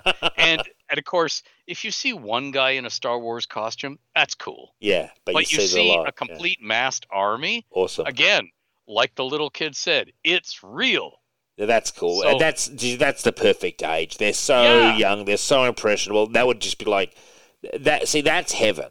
That's that's Yeah. to, that's just wow. We can't believe and, what we're seeing. and you know? that that got the father because you know he'd been oh yeah isn't this nice and so and then he obviously was a Star Wars fan yeah, and he'd obviously loved the movies and when he saw this it was like we're going we're going I don't care dear I don't know yeah. what else we were planning to do today and I don't care we're going yeah. Forget Yeah. about Frozen. Yeah. you got the Imperial March. yeah I love so it. that's what Gen Con is so yeah go if you can Yeah, no, no, I definitely will go at some point, and and and I think um, I mean, the people in the states and stuff, they're spoiled for the amount of cons. There's Gen Con, Oh, there's yeah. Dragon Con, there's all sorts of cons. yeah and, and really, I mean, it, it's fa- if you can go to those ones. Because I think a lot of the so-called comic book conventions have totally been overtaken by Hollywood now, yes and Yes, but you go to a gaming con like that, I see. I think that, that would be such a treat. You know what I mean? Like, it is and it must be And- packed with vendors too. Surely, and and ask oh yeah they are there Hmm. there there are like th- three or four football fields wow, of stuff you can buy and artists sitting at artist alley yeah, you can yeah. buy their prints from them it isn't just games No, Um, no, there's a lot. There's a, there's a whole business around the whole thing. yeah and and ask uncle wes uh, wes nicholson Mm. um flew out from australia for years to run rpga events at gen cons and for him it was the usual long flight sure. It was uh, steamer trunks full of stuff that he would ha- have to bring with him and stuff he wanted to buy. And he did it year after year because, oh, he loved it. yeah. So just do, ask him. He's, you know, I will. Do do you when you go to these um, conventions like a Gary Con, a Gen Con, are you running um, games or are you a spectator now? What are you doing? I'm usually running games. I'm usually doing panels or seminars as So well. you're busy. Um, oh, yeah. and the D and D um, movie's coming out very shortly. So Yes. End Yeah. of March. At, Wow. uh, same time as Gary Con. Yes. Oh, excellent. So th- there'll be a real buzz in the air because I mean my fingers are crossed for this movie, Ed. Frankly, you know. oh, yeah. Have you seen it? uh, you don't have to tell me, but you know, like have No. they shown you anything? No, nothing. Uh, I, I have not officially been shown anything. Okay, I did find out some stuff about it, but cool. I don't want to get anybody in trouble. No, no, fair so enough. I won't yeah. say how. Um, but yes, I very much want this to succeed Oh, yeah. because, yeah, yeah. um, regardless of how you feel about how they handled it, and I think they have handled it correctly Mm. by treating it tongue in cheek for laughs. Um, Hugh Grant is the villain, Yes. or one of the villains, excuse me. Um, and and uh, Chris Pine is the male lead. Yep. Um, uh, I want this to be a movie where instead of a dyed-in-the-wool gamer saying, "Yeah," when when somebody says to them, "So that's D and D," I don't I don't want them to say, "Well, no, but uh, yeah, that's D and D." I want them to be able to say, "Yeah, that's D and D." Didn't Yeah. you like it? You know, I Yeah, want them to be proud of it. Well, D and D's kind of fun, like frankly. Yeah. You know, like I've always thought. Anyway, like playing it, like it's yeah, I get it because I go back and forth on that. Like, I I get why they're doing. Sometimes I think they play D and D too much for laughs in the comics, but you know, it's a delicate balance because when you play D and D, there always is a lot of laughs. There is always Yeah. laughs. You know.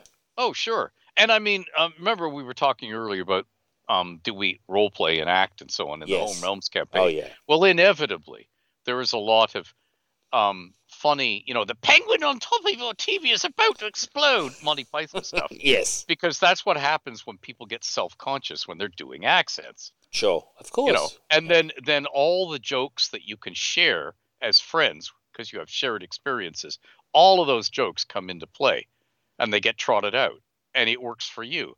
And which is one of the reasons why when somebody says, "Oh yeah, I have to tell you about the time we killed Asmodeus or whatever." Yeah. and you go, "Oh, do you? Do you Yeah, really?" Must you?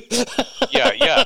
But a smart person will say, "Oh, I guess you had to be there," and of Yeah, course they're right. yeah. You had to be there. Yes. It works for you if you shared the same Oh, experiences. yeah, man, I can think of as a you know youngster, as a kid, really. Like I'm not even. I'm 13. I'm 12.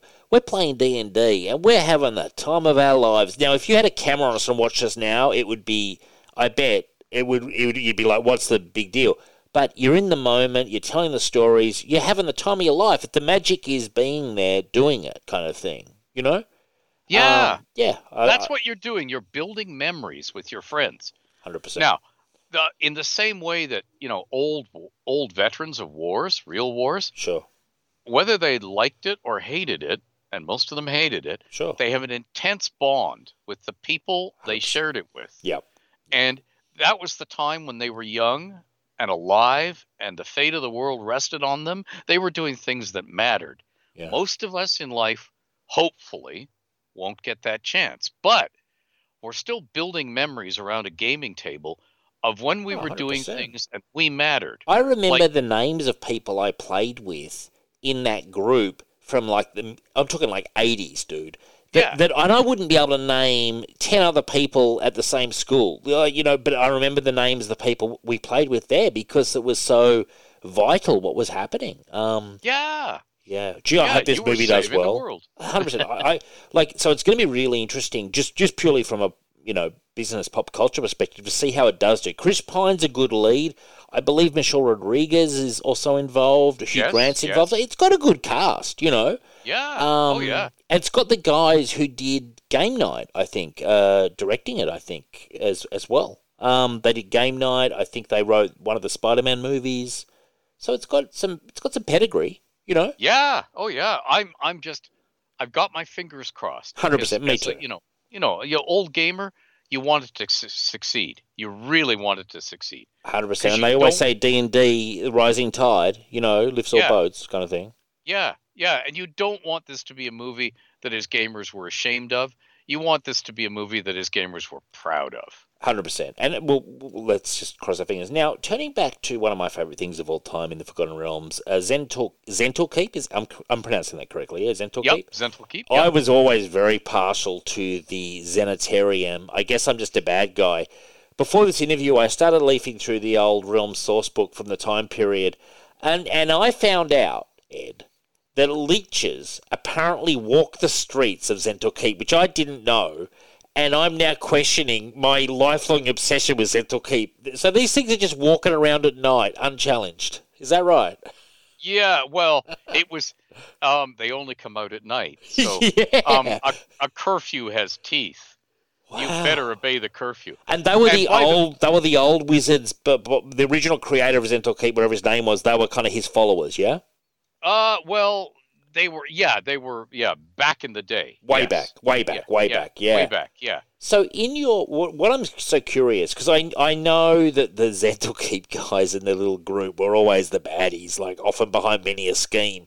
Um, even today, we, we played a D and D adventure recently, Five E, and the Zhentarim contacted me, and I was like, I know these guys. I, I know what Yeah. wavelength they're on. Um, did in, when you were doing your adventures and writing all this stuff back in the day, like in your home realms, did you have a lot of adventures in Zhentil Keep with your parties? Not in Zhentil Keep, No, because that was sort of like going into occupied Nazi Germany. sure. sort of thing. Um, and it we really the whole point of doing the realms was to let my players around the table literally go anywhere. Yeah. I didn't have to railroad them. I'd done the entire world. Let's go. You guys choose. And they would sit there around the table and have a council of war in I love character I love it. to decide where they were going to go. And they just never wanted to go there as a. If I'd been there, we would have gone. If I, I'd be like, we're going to Zhentil Yeah, Gate, guys. sure. Like, Now, uh, I have done with a bunch of other people a DMs Guild product that updates the Zhentarim. It's called Darkhold Secrets of the Zhentarim. okay. And that came out um, oh, a year and a half ago. And that's now. available for sale. You can buy that. Oh yeah, Oh, yeah, it's at the oh. DMs Guild, and it, it Check it out. updates what's going on with the Zhents right now. Man, I'll check And- that out because I, I, I've always remembered it. You know why I remember it? And I- I know you'd sold the realms to them. Uh, we were playing like Pool of Radiance or something like that, a Yes. computer game, and they were in that. Some they were in that somehow. I can't remember how, but they were the baddies as always. And we went there, and there was a big battle, and there was like a whole series of battles, and it was seared into my memory. I was like, these Zhentil Keep guys are serious. They're Oh yeah, yeah, they're, Yeah. like, they're bad news. oh yeah, yes, they are bad news. I love oh, it. yeah, Yeah, and, and and they constantly get kind of burnt to the ground and come back again. They're, they're like the phoenix, you know? Well, and, and that was a bit of a problem because I didn't intend them to become the keystone cops of the realms. Right. The problem with um, in-house ga- uh, in-house designers picking them up because they were the easiest villain to pick up and use. Yeah. Well, the problem is all these guys write these things and it's assumed that the player characters win. Yes. So they've got to lose. Yeah, that's a good Yeah, point. Yeah. They lose over and over again. It was like, guys, Yeah, that sucks. uh, will you stop? And so, which is why we actually had another secret summit at which we planned what all the factions were. Yeah. So, I I was at I was in um a meeting room that was known as the bridge because they gave That's Um, cool. yeah they, they give all the meeting rooms fun names Like the Star, Star Trek bridge, I'm thinking. you know? Yeah. Yeah. That's what. Yeah, I actually I think we were in the danger room. Love it. Um, Love it. anyway, X Men. uh, uh, uh, yeah, and we were planning uh, what factions people should be able to play in the game, yeah. and it was like, yeah, but we can't have factions that are pure evil, because again, uh, what we were talking about earlier with um, making the game a little more, uh, um, but also for the for story purposes. Sure. Not everybody can be out and out evil all the time. 'cause No, it ruins. Or- unfortunately, it's it, you know I always wanted to be evil because I'm just that guy. But actually, it's really hard to do in the DM or D and D world to be proper Yes. evil. Like it's just limits the game, sort of. you know? Yeah. yeah, Yeah. So we had to give the Zhentarim a a reason to be operating somewhere that wasn't out and out evil. So we we amplified the trade enclaves thing that they'd been doing and said, okay, they're spreading out all over the world. They're trying to do what the Red Wizards were doing, sell you magic stuff. They were like really aggressive, like almost capitalist, but like to a crazy point. You know what I mean? Like, yeah. Like they weren't that they, they were evil, Ed, but they weren't like I was always like, come on, like we're just trying to control the world economically, and you know that's not that bad. Like, Yeah, well, it's sort of like, you know, just buy our stuff. yeah, buy our Um, stuff, but we'll also rig the market. You know? Yeah, yeah, and and of course, certain people have drawn parallels with certain real world countries, Oh, 100 and. Yeah. I I'm always uncomfortable with that, not for the particular reason, but because I always think it's a mistake to put real world analogs when you're thinking of the realms, because then people they stop thinking of the fantasy. it's setting. fantasy at the end. Like it's like we guys, we get it. Yeah. It's it, it's kind of Yeah. like evil capitalists. We get it. It's not that hard. And Yeah, you, you know, but but at the same time, they were fun. You know, like I, I Yeah. remember them. They were always cool. Now we had a question. Michael Killershim, um, his sister has a question for Elminster, and I, and I don't understand the question. Do you know what are the origins of mimics in fantasy games? Were they from legend or just a sadistic dungeon master? I assume a mimic is a sort of monster, is it? Yeah, a mimic is a monster that can perfectly take the shape of something else. Okay, like a shape changing kind of thing. Yeah. Yeah, and the classic mimic that was drawn in the early rule sets was a treasure chest with fangs and a huge sticky long tongue. when you open the treasure chest, that's what Yeah. it was. Oh, that's funny. Yeah, and and it would it would bite your hands off. That's funny. And it it yeah, it was lying in wait in order to eat you.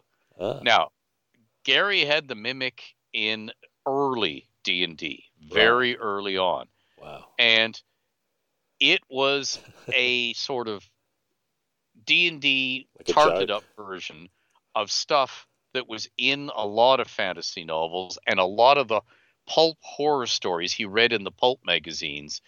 And he was reading magazines that were published before he was born. That his Yeah, like Um, stuff like weird stories or whatever, that kind of stuff. yeah, yeah, Yeah. uh, yeah, uh, weird tales, yeah, all of those. Yeah. Um, because they would be around the barber shop and the doctor's offices Sure. of Lake Geneva, Wisconsin, the small town he grew up in.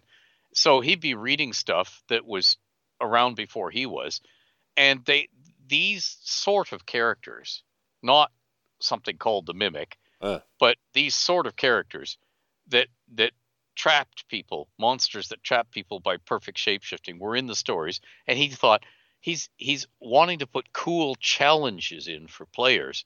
So that was oh a logical one to put in. But Yeah, what so he he, did he drew it from yeah the pulp literature Yeah. of the time. Yeah, Yeah, and he he called okay, I'm going to call mine a mimic.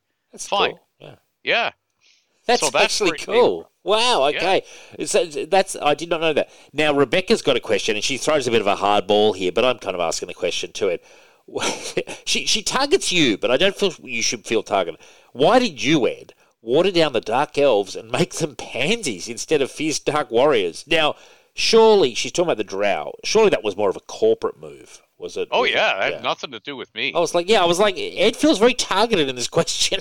uh, yeah, no, no, that, uh, yeah, uh, okay. What she has to understand is that everything you see published Mm. for the game is work for hire. And what Mm. that means is Mm. they own the copyright and they can change every word of it after you've written it and before it's published. Sure. It's not it's not like you hold any copyright. You don't hold any control. So anything to do with a game stat or the way things are in the game Mm. is what the publisher wants. It has nothing to do with the writer. Our job is to make it convincing. When, when did? Yeah, I hear you, man. Because I remember the Drow. Uh, I, I read my fair share of Drizzt books, for example. You Yeah. know, the, the the Drow in general, apart from him, were pretty evil that I remember, at least. Sure. And did they get a little, bit watered down over the years? A few more. Oh yeah. ones? yeah. Well, well, you see, Bob introduced the the idea that there could be a good drow. And that was Drizzt. Yes, but he was the Um, exception. I remember. Yeah, he was the exception, and he sort of rebelled against the teachings of Lolth, the Yes. spider goddess. Yeah. And there's actually a book out now Uh. that you can buy in the bookstores called The Tao of Drizzt, which is all of his philosophical stuff taken um expanded, but did did Bob write that? Did Bob write that? Yeah, yeah, Oh, yeah. That's cool. Yeah. Yeah, okay. Cool. It's all it's all his philosophies. Uh, he, um, That's what what some people who don't like them call his Boy Scout philosophies. You know, um, Sure, I can see it here. I'm but- looking at it on Amazon right now, kids. yeah. So you can. It's available. Yep.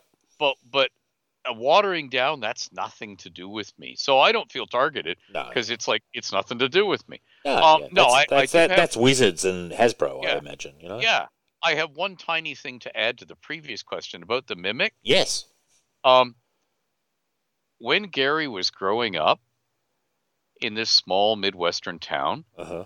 he in the five and dime stores, and they still had five and dime stores back Yeah. then. Back then. He bought these bags of plastic kids monsters, weird dinosaur type things, monsters, Right. and he was playing with these as a little kid. Guess what? Some of them made the into the game as official D&D monsters with new names and backstories and everything, but you can clearly see what miniature they came from. That's cool. I mean, it's it's Like- predictable. I mean, it's what I would expect. You know, because he's drawing from. I imagine, dude. I you got to be honest. If you're writing a monster manual, I reckon the first twenty monsters pretty easy, and then suddenly you're like, you know, if you don't have all the back, now it's easy. There's so much out there. But imagine you're you're at the start. You get to twenty, like, okay, what now?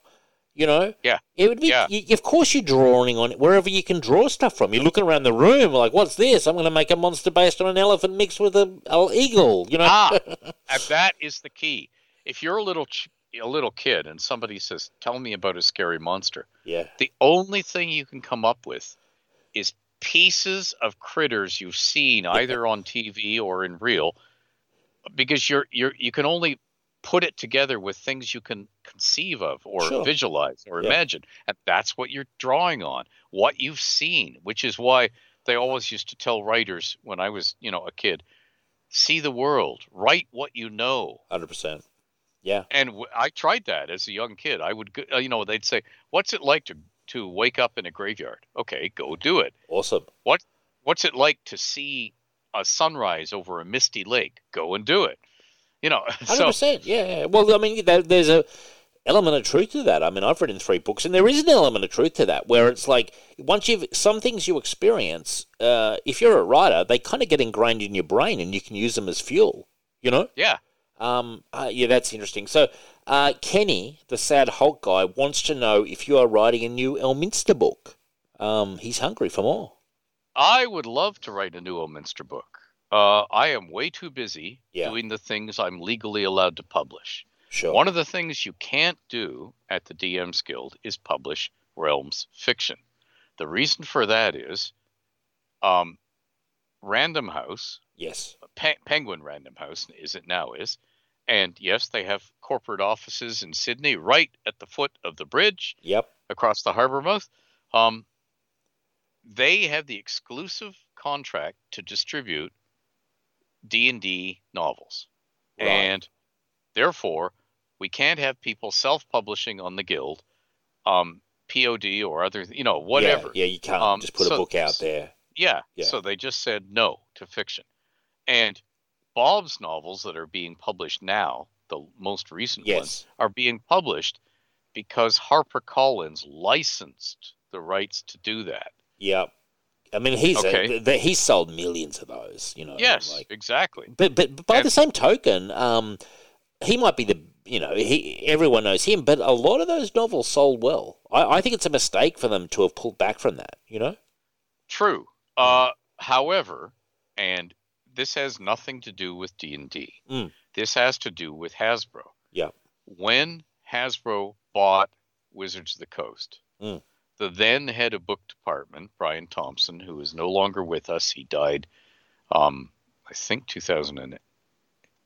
Rest in peace, 1988. Brian.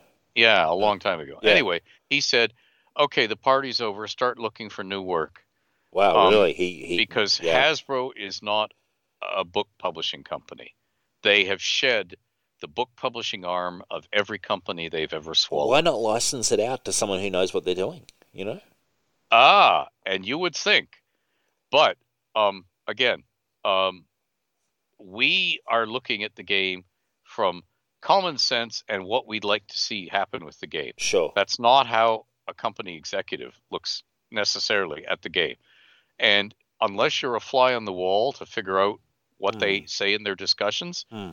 um, by applying what you know of the game because you're a gamer and you know and love the game, you would be far removed from Sure. Well, they're they looking think. at numbers. They're, they're, they're looking Yeah. at how. There, there's a reason them- why Bob Salvatore's writing Drizzt novels now. You know. Yeah, yeah, Yeah. and most of them don't play the game, No. don't know enough about it, and are proud of that. Whereas we would be horrified. Sure, but you know what? I look. I know enough about business where I'm like, I, I agree. The person who should be the lead editor or whatever you're doing in house should know heaps. You know what I mean? Yeah, But if yeah. you're the exec, I'm looking at the numbers and I'm going, okay, Drizzt novel sold, you know, five million copies last year. We're turning a healthy profit. It's good revenue. I don't need to know what it is, but I'll green light it. I just think there's an opportunity, especially with the movie coming out. Like, is there a movie novelization? yes, there are three of them. Okay, well that makes sense. And At three Yeah. different grade levels. Like for really young kids, there's one of those novels that's really photographs from the Yep, movie with yep. a simple story. good. Then there's one for young readers, Yep. and then there's one that is for teen to Yeah. adult readers, and they're all by really good writers. Okay. Um, I, but if you are a dyed in the wool D and D thing, uh, D and D fan, you might go, okay, why did they do this in the novel? That makes no sense. Sure. Yeah. Um, because they have to follow what happened in the movie. yes. Yeah. The, the and classic sometimes, novelizations. Yeah. yeah, there's there's things that work in the movie that again, if you're a fan of the the setting, you may be going, "Now, wait a minute." You know, True. yes, but it's. But I will say this to them: at least it's the right idea. You've, you know, at least they're putting some stuff out there Oh, yeah. to do with it because that is a way. I remember as a kid, um, many of the movies in the eighties, I bought the novelizations for many. You know, yeah, yeah. um, and to be Oh, honest, I had a great right time with them. You know, I had a great Yeah. time with them. Like they were, they were fun. So, I mean, fingers crossed, this this movie brings Oh, yeah. in a whole stack more people because D and D over the last few years has been on a real upswing. It feels like you know, um, due to a bit of Hollywood getting a bit interested. You know, getting those Hollywood celebrities. You know, pushing the product doesn't hurt. You know, yeah. Oh yeah. that doesn't hurt. Doesn't hurt at all. Uh, now I have a question here. Um, just a quick one uh, about the Dales um, and Shadowdale. I, I see that must be a very fertile, creative place in your imagination. I notice a lot of your stories based there, start there. Uh, when you run or play with your gaming buddies, how much does Shadowdale still feature? Um, a little, Mm. but not a lot, because they moved on to be the Knights of Myth Drannor, Right, gotcha. and um, the the uh, player character who was the Lord of the Dale, uh-huh. Doust Sulwood, he literally retired Gotcha. because one of the things they were thinking about was, hey, I don't want to be killed and leave no legacy in this world, so I'm going to have children. And I'm going to settle down and raise those children. And then those children can become player characters. That's a and- good idea. If I lose them, like the DM kills them off, I know how to make new ones. Yeah, yeah, that's a good idea. Actually, he kind of retires his character, but he doesn't retire from the actual game. He just brings in a new. yeah. Nice. It's a nice legacy moment, actually. Yeah. Yeah. But because of that, we moved on from daily play in Yeah. Shadowdale to other places. The other thing about Shadowdale that makes it a little harder is you're overshadowed a bit because it's where Storm lives, it's where Elminster lives, Yes. it's where Sylune used to live. So you're very much an also ran once Yeah. you don't need their help anymore. It's fun though. Like to get Yeah. to you know, it's a fun. I always remember it. I always liked it. I always felt safe. Um, it was just it was just a fun. I, I, I when you started when you started, you know, even before you sold it, was Shadowdale one of the first ones? Uh, it was it was uh, the second uh, focus. The first focus uh, for play was Waterdeep and Yes. into Undermountain. Oh yeah. and then the we went and started a new game because I I was working in public libraries then as I do now, Yep. and they wanted me to do Dungeons and Dragons as a program for teens because the only programs they had for teens was first aid for babysitters Right. and which people attended because they sort of had to and uh, like for legal company reason uh, um, societal reasons Yeah. and good good grooming for teens. Guess what? Nobody came. You know, uh, and so geeks don't care about that. yeah, exactly. So they said, "Hey, hey, Ed, uh, we understand you do this thing called Dungeons and Dragons that that teenagers are interested in." I Something said, the "Yeah, kids do. Something the kids do. Ed, you know all about it. yeah." So so they said, "Well, could you run it?" And then they they soon lost interest when they discovered that instead of packing a room with 80 kids to watch a movie for, Yeah. for two hours, I was going to pack a room with eight kids to play for six hours. Yeah.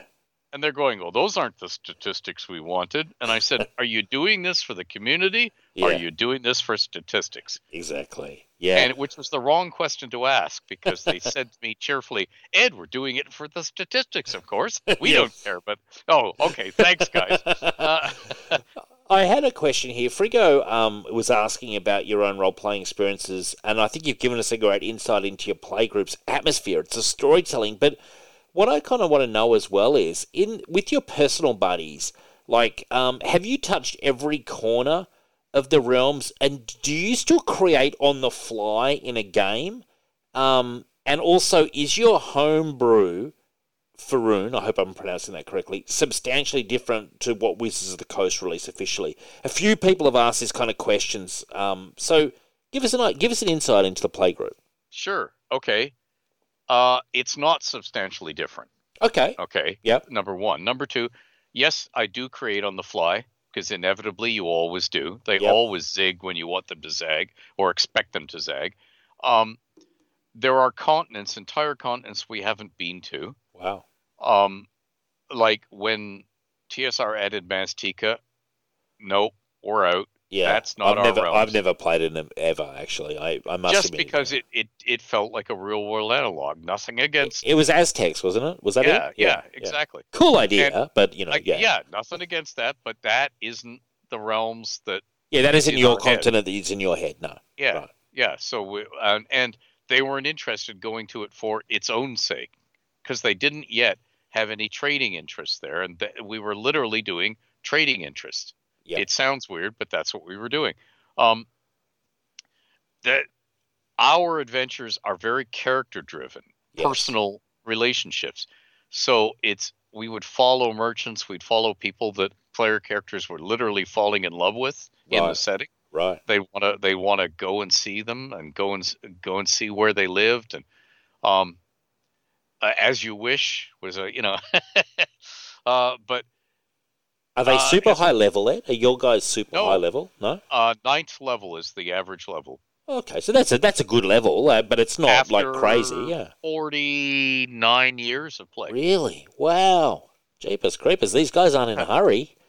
because we Um, role play we don't care about stats other than staying alive Cool. No, I, I think it's really interesting, man. I think it's super. It's so different to uh, like someone like me has played, who's all about the stats. But it sounds better actually because you you get so invested in the world. And do they have houses and stuff like that?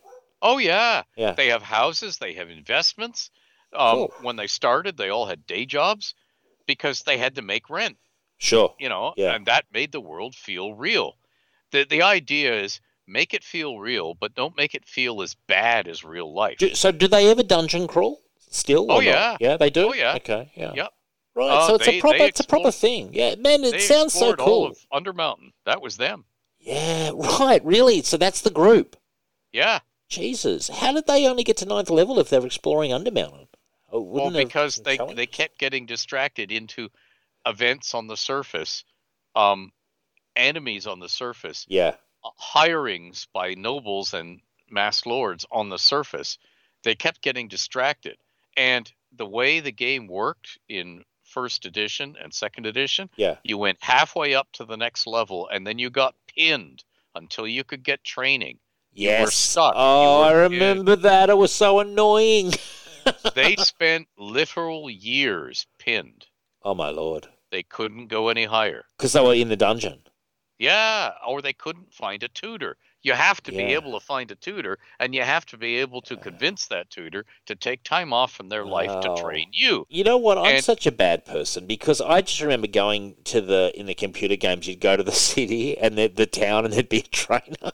but Yeah. like yours is a lot more, uh, kind of not just real, but in depth. You know? Yeah, Yeah, yeah, You're less of a computer game. wanted. Yeah, no, I, Yeah. I get it. Yeah.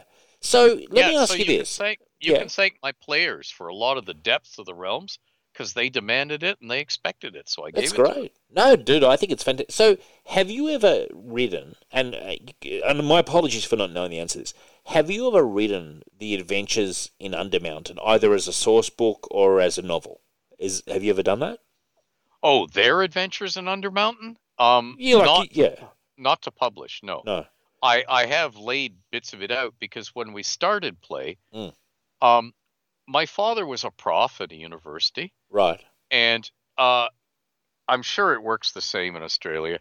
Um, I've been in I've been in schools and universities, but not while they were um, act- actively working, if you know what I mean. Sure. Um, and you get these exercise books for exams, and they all have to be collected to make sure that some student doesn't take one home and write a fake exam with all his notes and everything and hand, try and hand it in. Oh, so after- yeah. So after the uh, exam, all these booklets have to be collected, the unused ones, Yeah. and they're supposed to be destroyed.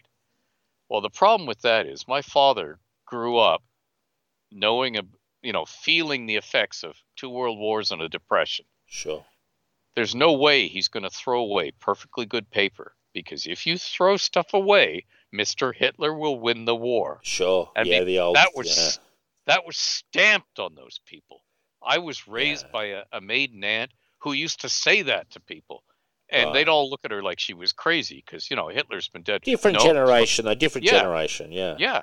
So he didn't throw away those books. So I had all these books lying around the house, which is what I wrote all my novels in. So Cool. while we were we were running the game, I was longhand writing everything that was happening at Awesome. the gaming table. So what's, I had- what what stopped you from turning that into a novel for Forgotten Realms in the eighties and nineties?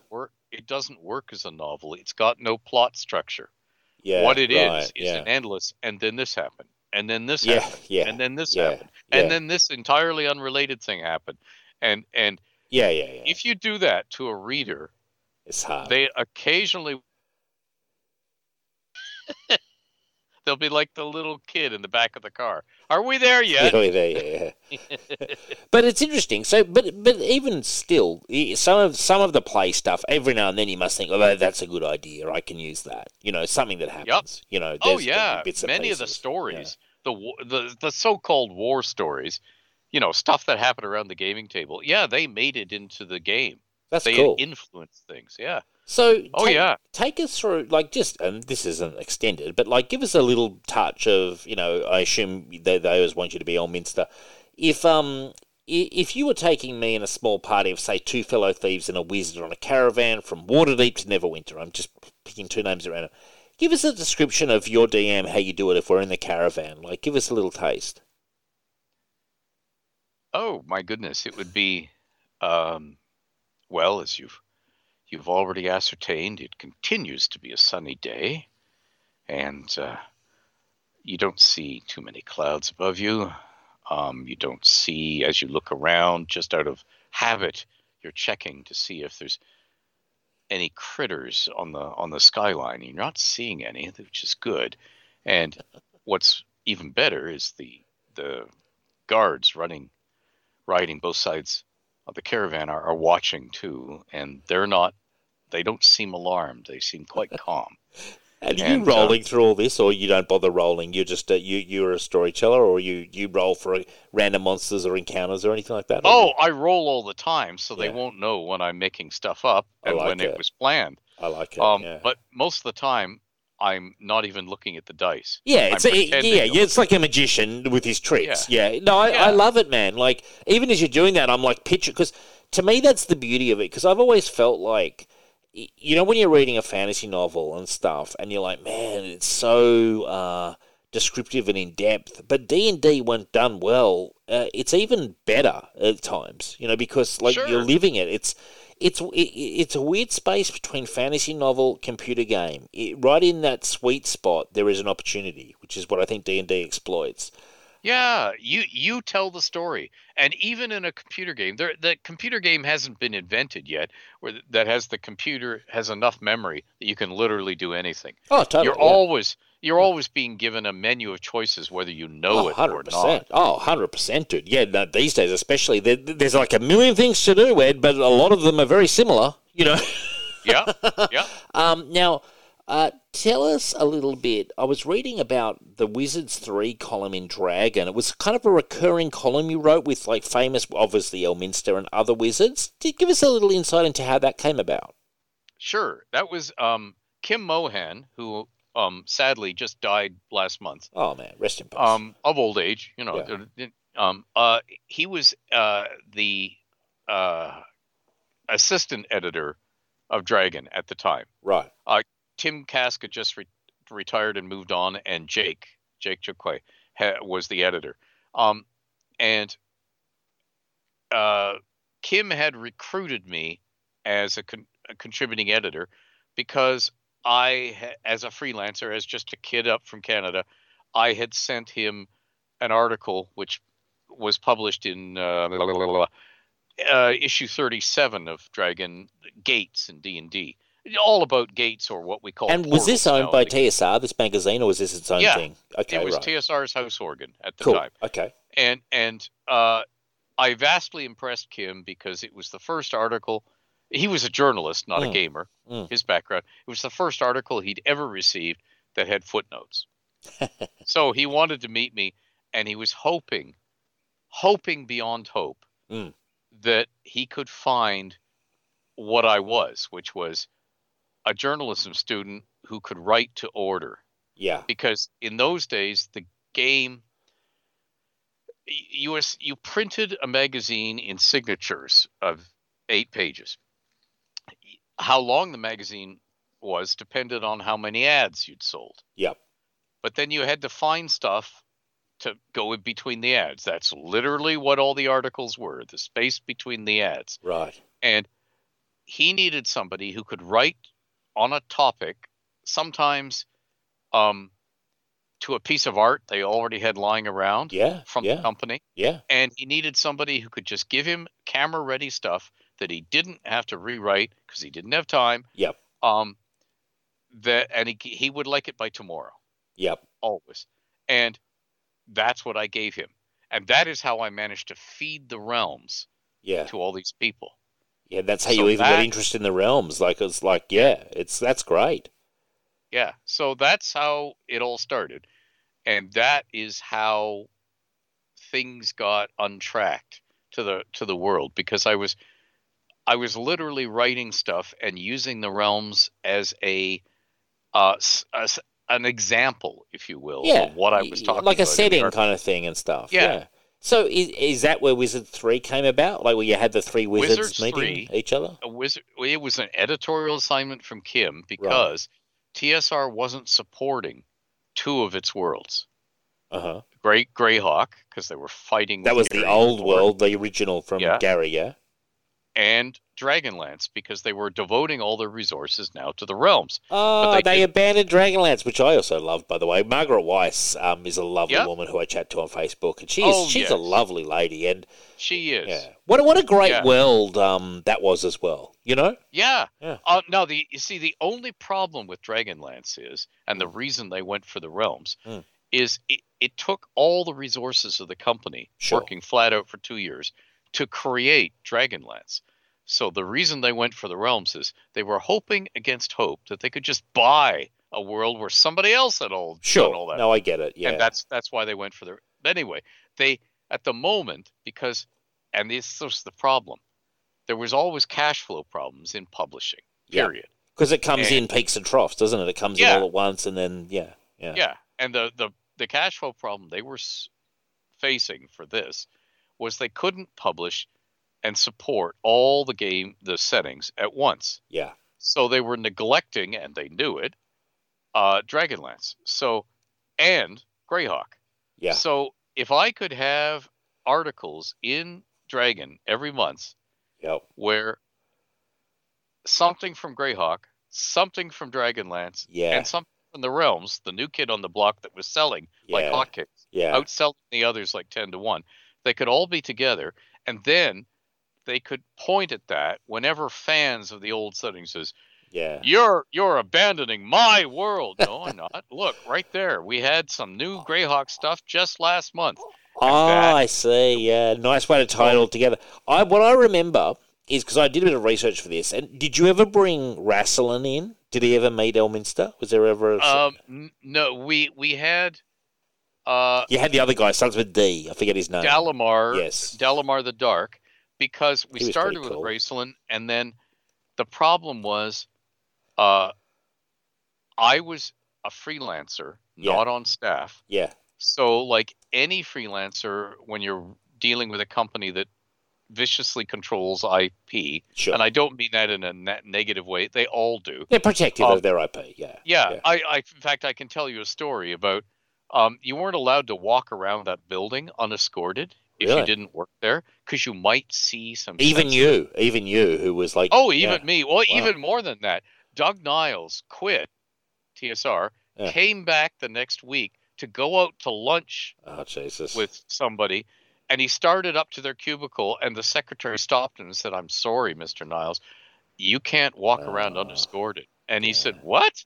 So he went over and looked in the display case, and and he was looking at everything in the display case, and she said, "What are you doing?" And he said, "I'm just loo- I'm just looking at all the awards I won for this company." yeah. That, that, You know, that's where like that's the- that's where corporate you roll your eyes. Yeah. Like, I mean, how much Yeah. more do these people have to give you to be, walk around? You know, like yeah, yeah, it's crazy. Like, what are we gonna do? You know? yeah, yeah. but What I- are you gonna do? Like, really? At Yeah. the end of the day, like, oh my god, he's gonna tell the world we've got a new book coming out. Um, Surprise! yeah, exactly. That's so that's cool though, and you, you those columns they went for a number of years. Like, so you wouldn't do one every couple of months or something, and you know, Yeah, uh, and until uh, and of course the needs of the company changed, sure, the um the impetus of what they wanted to focus on changed, and they would tend to they tend to contact me when it came up to a milestone issue for the magazine, like issue 200 or whatever. yeah, and then They'd it's say, fun. Bring "Hey, Elminster and Dalamar Yeah. and the other guy back. Um, Yeah. you know the other guy. I call him the other guy because I can never pronounce his name. Starts with M. Um, Mordenkainen, Yeah, the I most powerful mage. Um, well, arguably he wasn't, but but uh, he was be. Gary's character. well, so I remember. there, yeah, they I, re- literally didn't want to. Yeah. I remember well, Ed, that I had a. It wasn't second edition, so whatever the edition is that was in the '80s before second edition, hardcover of that guy. Um, I only know it was that guy because it said it in the text somewhere, and he's like, he's o- he's got a big magic book in front of him, and he's opening a door or something. Like, Yeah. and it was a very striking image. And I used to look at that image and think, man, that is such a beautifully sort of painted, evocative image. And I believe that was that Mordenkainen guy. Um, yes, it was. he looked super evil. Was he evil? He looked evil. Uh not really. No. Uh the the circle of eight, one of them r- they they now refer to him as Rary the traitor. Um went went evil, was influenced by evil and killed some of the others, like Right. Otiluke. Um but no, um they were mainly uh nasty if you got in their way. Because Okay, they were power mad. They were mages. He looked and they powerful, man. I, it Yeah. always struck me as a you, you know uh, I think it was a lot of that D and D art at the time.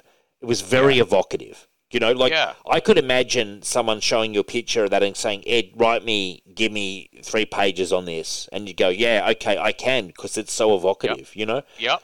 Um, I've got a question for you. I, b- by the way, in research for this interview, I, I got a collection of your stories, and I had the original story you wrote for, for the Forgotten Realms. It was called "One Comes Unheralded to Zirta." Did you actually write that when you were eight? Yep. Really? I, I yeah. That's very Um, well written I for an eight-year-old. wrote that. Yeah. I wrote that when I was six. And did you edit it like for this collection, or was, was it that? Um. Okay. What I did was edit it when I was eight Sure. to cobble together bits and pieces of two stories to make it have a little more um plot. Sure. It's kind of a Um, meeting in a tavern and, and yeah, crazy shit's I happening. I put together stories that had been separate because I was very young and I was writing for the hell of it yeah. and um yeah uh Yeah, you so weren't you weren't writing for TSR. No, they TSR went didn't around. exist. Yeah, exactly. Yeah. Um, I was writing. I started writing when I was five, Right. and all I was doing was writing pastiches, copies sure. of stuff I read in my father's den, which was he had all the classics of fantasy. Like all the and- all the Robert E. Howards and all that kind of stuff. Yeah. Yeah, Yeah. everything. That's cool. And I would read them, and I come pounding upstairs. I used to embarrass the hell out of him because he'd have like a house full of you know, four um eh, generals and and radar guys because he was a radar guy. right. Um, um, and I, I'd he'd have a, a a a house full of them, and I'd come pounding up the stairs, um, holding out. Owl Hoot Trail. She was staked out, nude in the sun to die, which would be a lurid paperback from the from the 1940s. And I'd say, Dad, Dad, this one was great. Do you have another one like this? Where's the next one? He's like, and, and get out of the room, "Son, kid. yeah, son, son. Uh, uh, uh, we'll talk about that later. Um, yeah. When when you're a bit older. yeah, but but but dad, dad, and he'd say, well, you know, son, son, if you want another one of those, you're going to have to write it yourself because that author died in 1942. Great Oh. encouragement to a young writer. Okay. Yeah. So I would pound back downstairs, and my aunt Clara, who grew up on a farm through two world wars and a depression, as I say again, Yeah. Yeah. Um, you didn't throw anything out. Yeah. And one of the things that farmer farmers never bought paper No. ever. What farmers did was go and buy groceries, and they got brown paper bags, Yes. and you you ironed the brown paper bag flat, and you slid it up the sides with a carving knife, and you used that for your paper to write on. yeah. And she just did that out of habit on the farm. And now that she was raising three kids because there was no mother around anymore, Sure. she did the same thing with the paper. And that's what we wrote on. So we had stacks of and and what my younger sisters were crayoning on Yeah. because that's how old they were. Sure. So I was writing stuff. I would pound back down to the den and I'd write a copy of whatever I was reading, if it was Booth Tarkington or it was Rudyard Kipling yeah. or it was um, Robert E. Howard, or if it was Fritz Leiber. You uh, just writing, keep it rolling. You just hear Yeah. more adventures Now, of the gr- Mouser and all that stuff. Yeah. They were terribly bad. Doesn't matter. Doesn't matter I'm at that age. kid. Yeah. Yeah, but I'm just I want more of this stuff. I desperately want to read what happens next, and my dad has just told me the only way I'm ever going to get to read that is if I write it myself. Okay, I'm going to write it myself because I want to read it. Not that it's going to be any good or not, but that's how I learned to write, good and bad. Yeah. I was copying what those writers did in their Any style. writer has to start off bad. Everyone. Yeah. Yeah. they all Yeah. start that way, and then it, it, it's developments from there. That's a great training ground. Um, I've got a question for you, um, and I really did enjoy that story, by the way. It must have been a treat to see your first story printed in like a modern day collection, you know, of your own writings. Oh, yeah. yeah. Yeah. Yeah, um, very fulfilling. Uh, no, I, I think I know the answer to this question, but how in like in D and D, how important are stats to you? Because to me, as a player, yes, very important in battles. But when I go to the code books and I see like Artemis Entreri, if that's his name, um, you know, the bad guy in the Drizzt novels, or Elminster codified, I'm never convinced. They always feel bigger to me as storytelling figures than reduced to Yep. numbers. You know? Yep. Yeah, and I agree with you. I have to care about figures when I'm designing for the game. Sure. because that's your your job. But um, when I'm actually rolling, uh, running stuff, and TSR used to use me this way in the old days at at Gen Cons, Mm. because they'd always have press covering the convention, and they'd usually have PR, like they'd have the mayor of Milwaukee when they were holding Gen Con in Milwaukee, Sure. and he'd come by. Yeah. And sometimes they wanted them to play D and D to see love what the stuff is I love because that. it's a it's a good it's a good reassurance. You see, it's not evil satanic devil worshiping. Look, the mayor's playing it. A- and he's the- getting the thing. He's hip with the kids. Look at what the mayor's doing. You know, like yeah, and that's why the mayor wants to do it. yeah, But um, the one thing they do not want to do is learn a lot of stuff. They don't have time. got They're no there time. for a few minutes. yeah, So they would say, "Hey Ed, run a run a game for the mayor and and for these these these young kids." You know, so you've got young kids and the mayor at the Yeah. table together. Um, and none of them have ever played before. Well, that doesn't matter because it doesn't. The rules don't matter. totally agree. I'm just gonna I'm just gonna ask them what they want to do with their characters, and then I'm gonna tell them what happens, and we're gonna roll a few dice so they don't think I'm just deciding for No, them. you And they- you rolling the dice at the back of your hand and you're just doing Yeah. stuff. Yeah, I love it. yeah, That's and, and that's you're, hilarious. You're cooking the story Yeah. to make them have a good time because you make the mayor a, cor- a corrupt politician. yeah, that's what my objective in that whole thing is to make that mayor go home saying, "I, I had so much fun. I don't know what the f we were doing, Yeah. but I had so much fun today." Those, those geeks are crazy. Those geeks are nuts. Yeah, yeah, but you want them to say. So next year, when they say, "Hey, can we close this street for our convention?" yeah. he won't say no. Why would I close it for a bunch of idiots from out of town or out of state who want to do something for a game? You want He'll him to have a positive impression for sure. You want him to say, "Sure, whatever you want. We'll close that street. Yeah, hell yeah. Can I come and play again?" I want to be a bad guy this time. Um, yeah, that's what you want. I Yeah. love it. Anubis Prime asks, um, when was the latest worst time you rolled a natural one, and do you ever role play evil aligned characters? I have role played evil characters in playtests Mm. many times. Mm. uh, for for design purposes for the game when something is assigned to me. And I always, as the dungeon master, will play the monsters.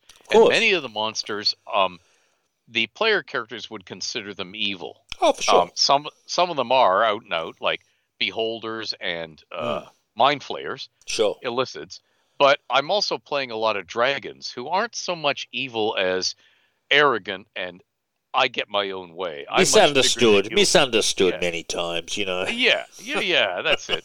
I just want to eat you. Yeah. Um. Uh, or, or sleep on my bed of gold, like Smaug Yeah, did, you know, back in the day. Good old Smaug used to. If they left Smaug alone, he just wanted to sleep on his gold and just chill out, you know.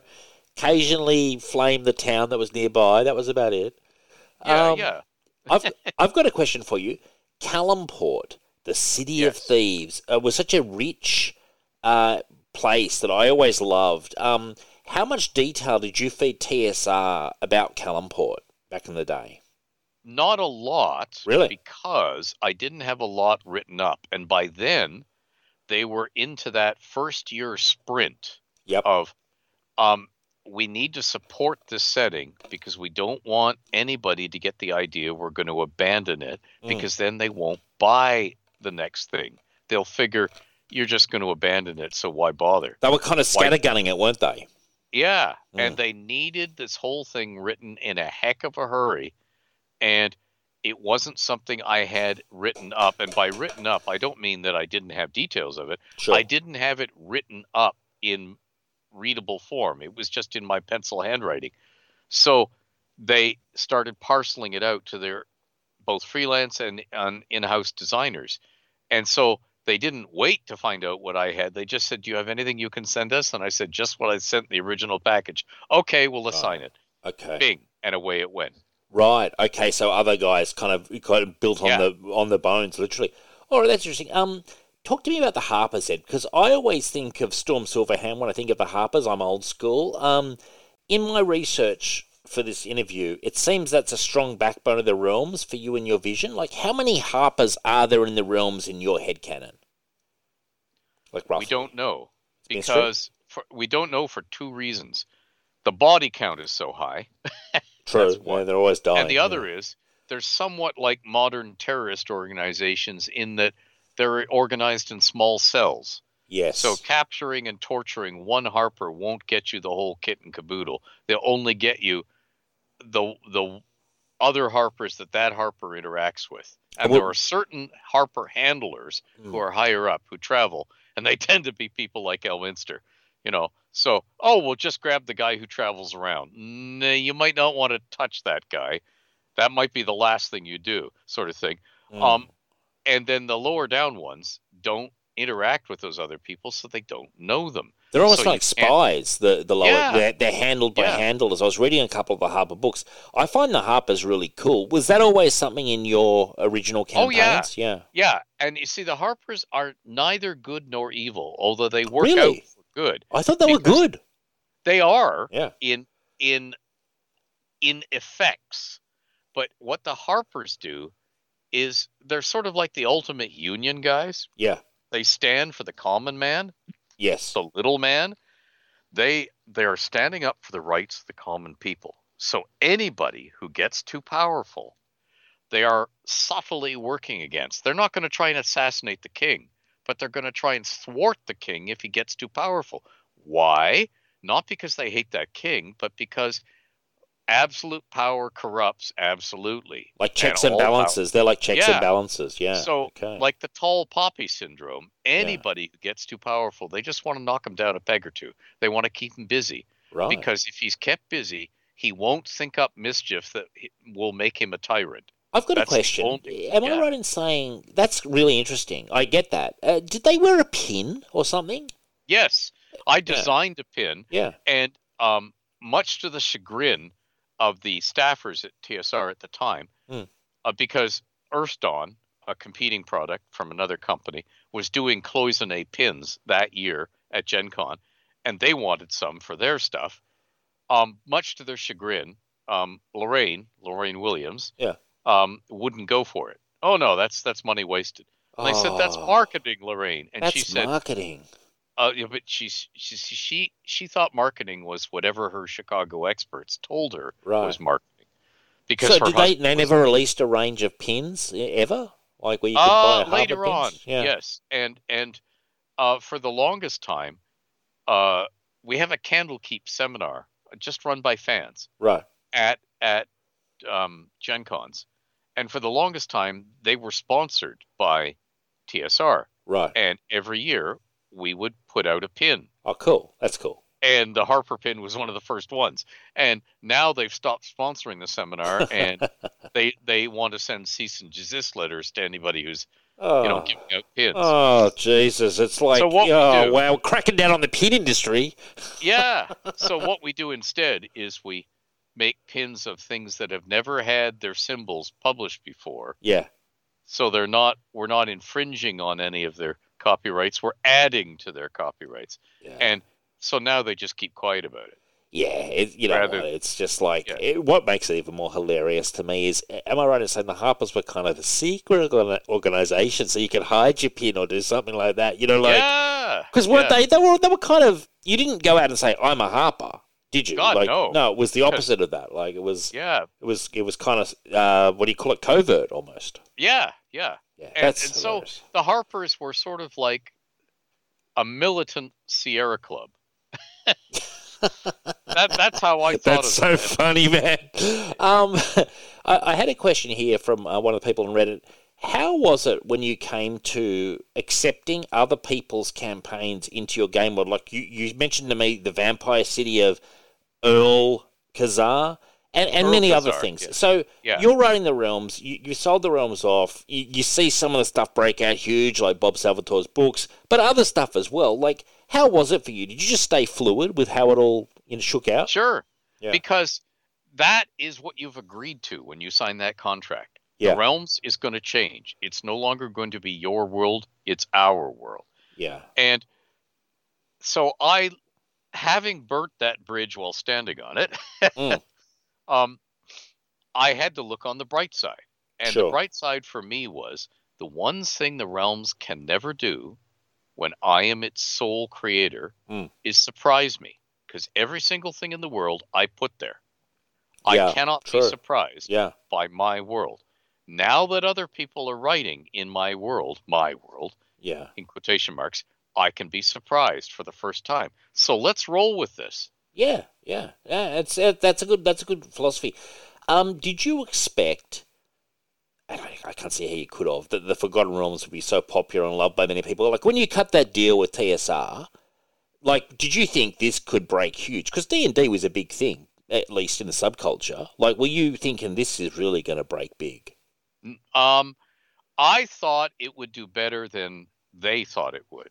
Really? Um, which is why I insisted in the original um, Realms contract on a reversion clause. And that was I don't want them to stop publishing it and hang on to it and I can't get it back and they won't publish any Realm stuff. Well, that's why. So that's what the, yeah. yeah. that's the reversion clause. Mm. And that was purely there in case they stop publishing it. Did they buy you out in the end, like to get rid of that clause, or Nope. You know, no. Nope, the it, it's all still there. But but um, uh, I have. Here's the thing. Hmm. Um, I have no interest in fighting them over. No, no, I because, get that, man. I get that. because the stuff they can do for the realms is stuff I don't have the money, the reach, the time, or the skills to do. Sure, And what they've done is brought the realms to the wider world. hundred which- percent. Um, I can't do that, and I can't go on doing that. So why would I want to stand in the way of that? Hmm. So yeah, You've um, got a movie coming out, dude, set in your world. yeah, you know? yeah. Um, but You know, you know, uh, yeah. So I I finally made the big time. Yeah. Um. I hope it's the big but- time bucks as well. I hope there's Well, no. a check somewhere. Is there a check somewhere though? For that? No, no, no. For Really? the movie, no, not a penny. Oh, Um, that's wrong, man. That's I agree. I I feel I I feel poor is what I feel. but but but no. Um. The to me, it's like, uh, it has been a delight to watch the realms unfold, Yeah, and I've got to travel all over the world. sure. I have friends I would never have made, and it's all because of games. And Yeah. I've got to do what I wanted. And I I was a child of the '60s. I was born in the '50s, but you know, grew Yeah. up in the '60s. Yep. The the thing about the '60s was very hippie. Um, what is success in life? Getting to do what you want to do. That is true. Having a job. do I, I still think you should be getting some sort of a check, but Like Yeah, comic book, comic book. like I'm telling you, like the comic book guys, they get screwed pretty hard. But, Oh, yeah. But they still now some of them are getting checks for it. But sometimes it's only when people put a bit of pressure on, like uh, famous Yeah. people, like Hugh Jackman put a lot of pressure on Marvel when he pointed to Len Wein and said, "He's the reason I'm here playing this character," and Right. everyone knows who Wolverine is. And so they they kind of gave Len Wein a big check, but like you know, it was only it was right time, right place. Yeah, Um, exactly. Okay, I've got a question for you. What this was a question from uh, Dem seventy seven. Um, what is your currently favourite little piece of lore that you wrote? Um, perhaps a god, a person, a place. Do you have like a little favourite bit in the realms?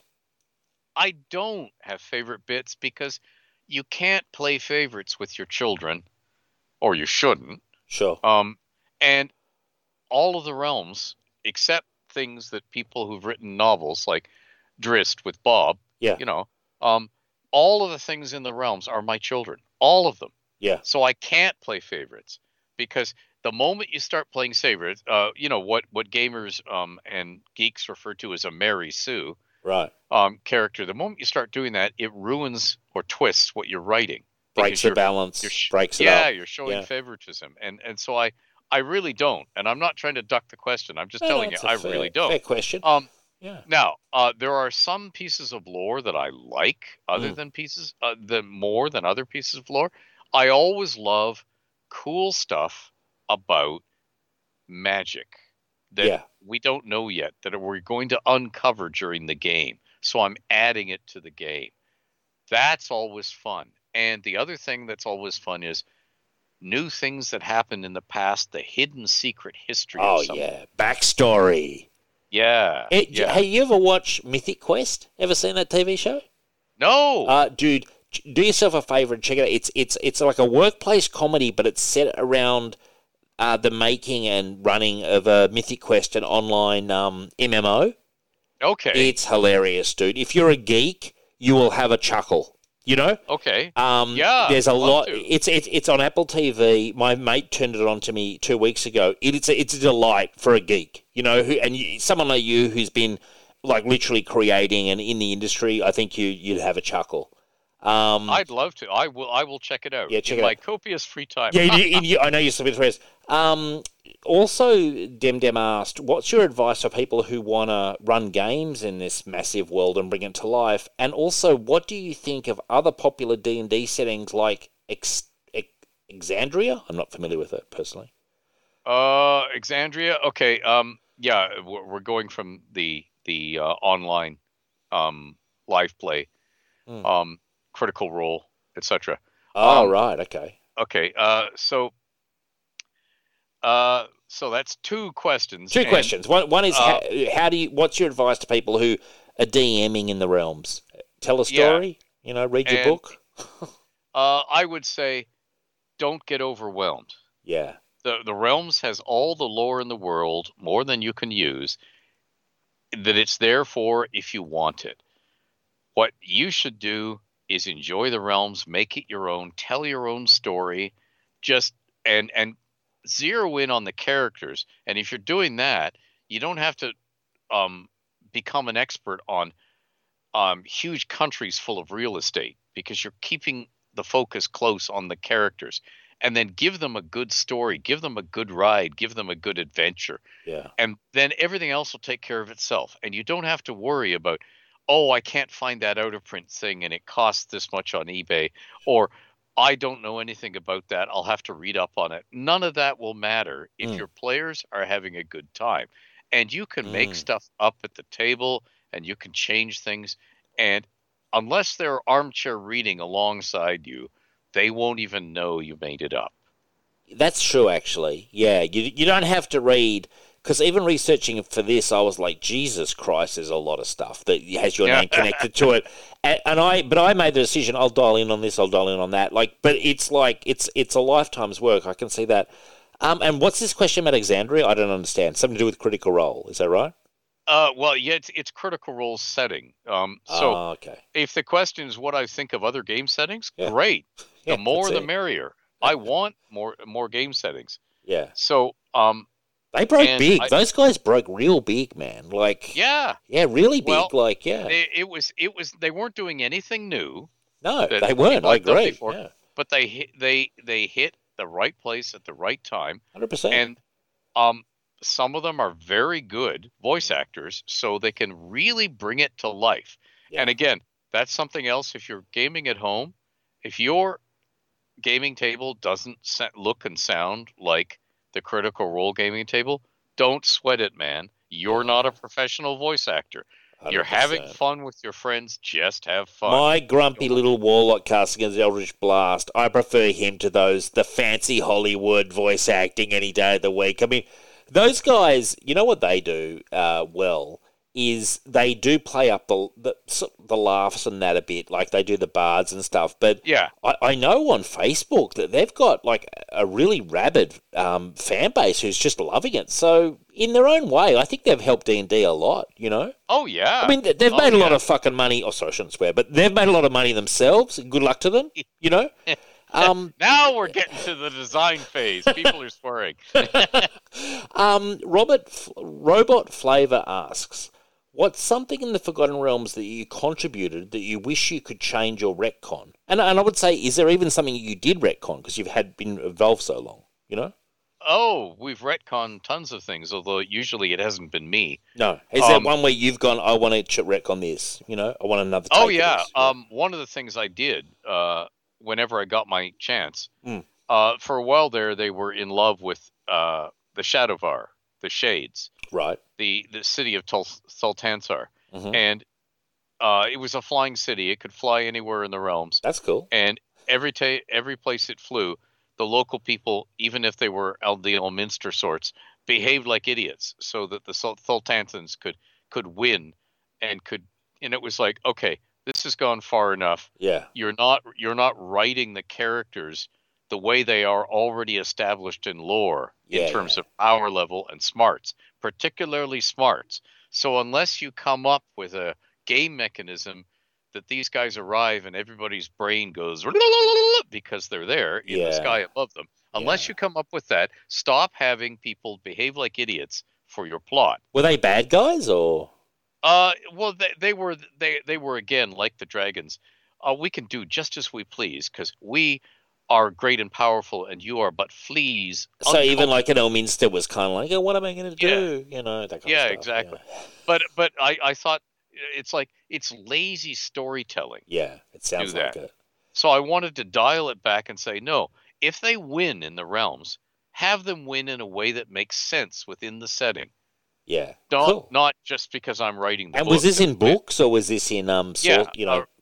It was in both games and so Return of the Archwizards trilogy and, and right. that I wanted to like no no make it make sense because you have to respect what other people who were regardless of who they are have put into the setting in the past. Yeah, there's a word for that, like in comic books, where they make like really powerful people suddenly really shit for the sake of a story. You know? Yes. And it, Yeah. you know, I, I forget what the word is, but it's it's it, it cheapens the characters because they're like, come on, Elminster wouldn't be like a little baby Yeah. if you saw a flying city. He's seen plenty of shit in his time, you know. Yeah, and that's exactly it.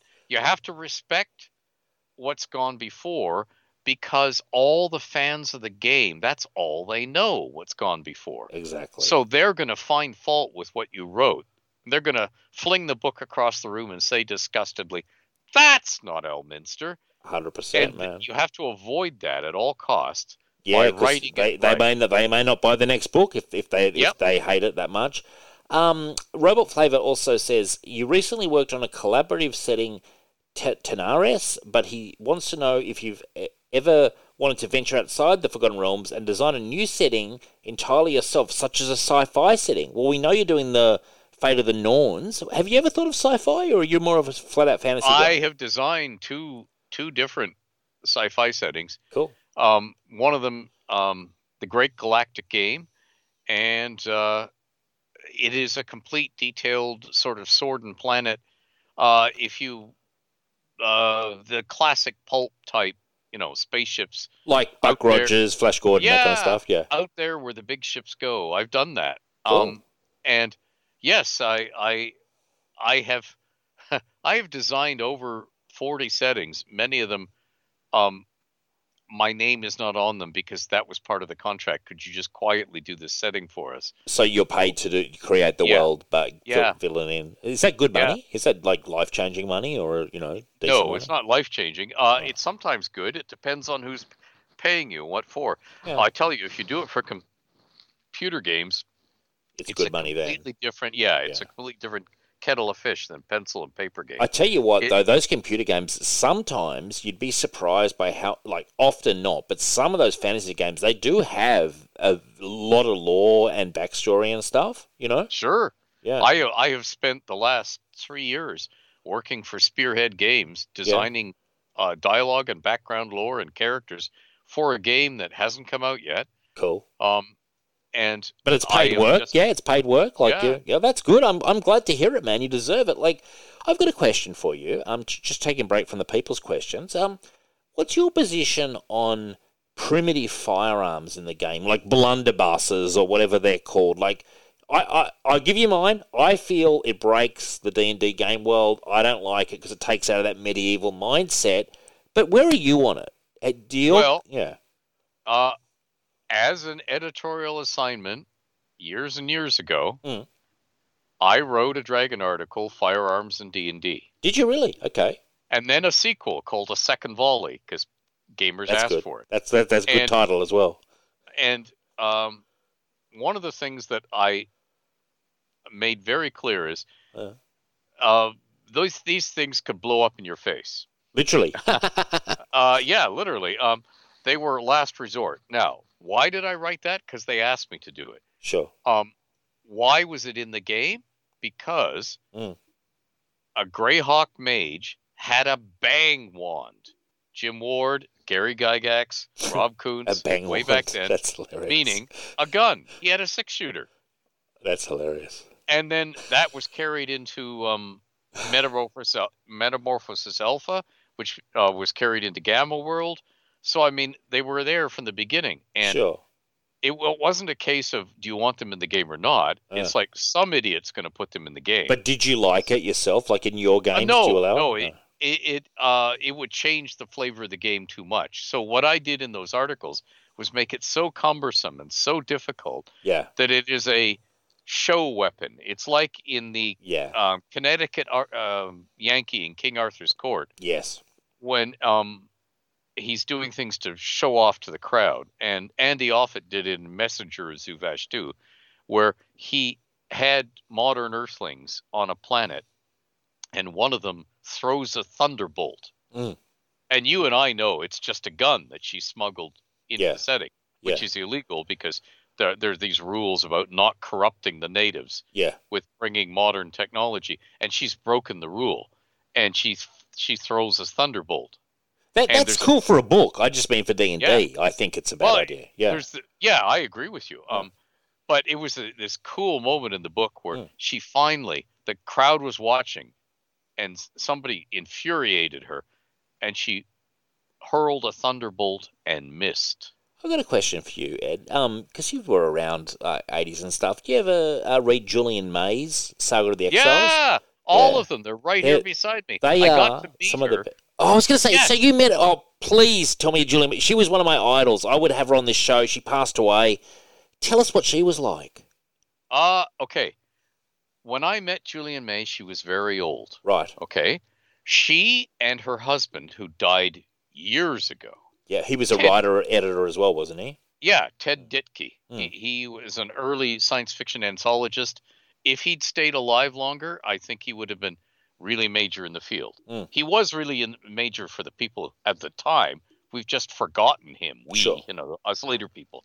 Um, and she and her husband uh, moved out of the field for a bit because they couldn't make any money. Mm-hmm. Uh, because you weren't in the United States of America, I wasn't either, but Canada's close. You were enough. closer. Yeah. Yeah. um, there were all these books, hardcover books in the 1960s and 1970s, picture books that were square Uh huh. and had about 40 pages and were for really young kids, and they had they were photographs. Um, and your Dallas Stars uh, about hockey, your and the football team. Oh, right. Yeah, I get what you're saying. Like informational books, almost. yeah, so uh, your South Sydney Rabbitohs. Yeah. Good. Good. Okay, good, she- good. Good dive there, Ed. Well done. Okay, she she didn't she didn't do one for no, the Rabbitohs. but that kind of stuff. But yeah, and she and her husband published those, and that was how they made a living. right. Um, but uh, and she later um uh worked on the Trillium Saga books Yes. with Andre Norton and so on, and boy did she infuriate them because Really. She had the temerity to rewrite Andre Norton. Yeah.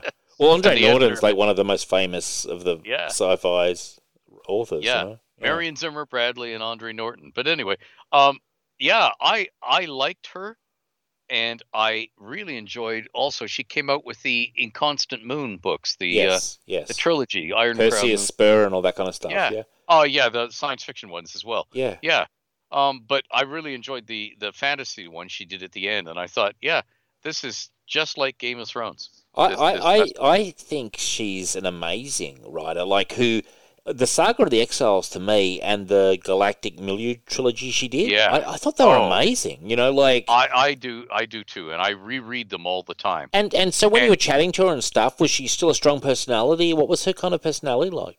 Oh, she was. She was smart as a whip. Yeah. And to me, um, this is going to sound kinky to all of you listening at home. Sure, What I find sexy is smart minds, sure. and and you know, the the the person can be of the same gender. They can be fat. They can be ugly. Mm. They can be ancient. It doesn't matter. Um, I'm turned on by somebody who's really smart and knows more about the world than I do, and is using that um, and showing me more of the world. That is that's what turns my crank. And she was definitely one of those turning my crank with what she knew about the world.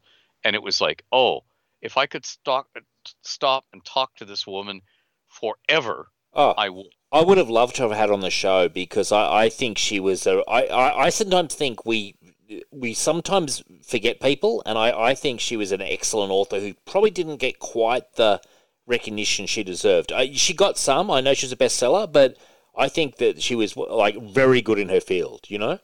Oh, Um, yeah. Just personally, my opinion. To me, she's one of the writers. I keep the books within reach at the bedside so I can dip back into them. Well, I'm glad to hear that, Ed, because you're really the only other Julian May fan that I know, and I'm very happy to hear that. So, I've I've held a candle for Julian May since the late '80s when I first read the one of the books, and I've I've got most of her books on my shelf.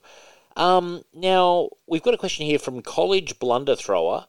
Um, basically, he wants to know uh, to what extent do you still develop Forgotten Realms material your own for personal use and enjoyment? We've kind of covered this, but he wants to know what extent the Greenwood Forgotten Realms is still growing and changing and being fleshed out as opposed to the published public Forgotten Realms. So, if do these places exist in parallel, one for the world, one for yourself? Like, Yeah, and there's not actually not that much difference between them because um, they have the same deficiencies, Mm. meaning uh, what isn't covered in my realms Mm. isn't covered in the published realms usually, yeah, and I'm usually adding to the published realms because somebody needs something for their campaign or I need it for my campaign.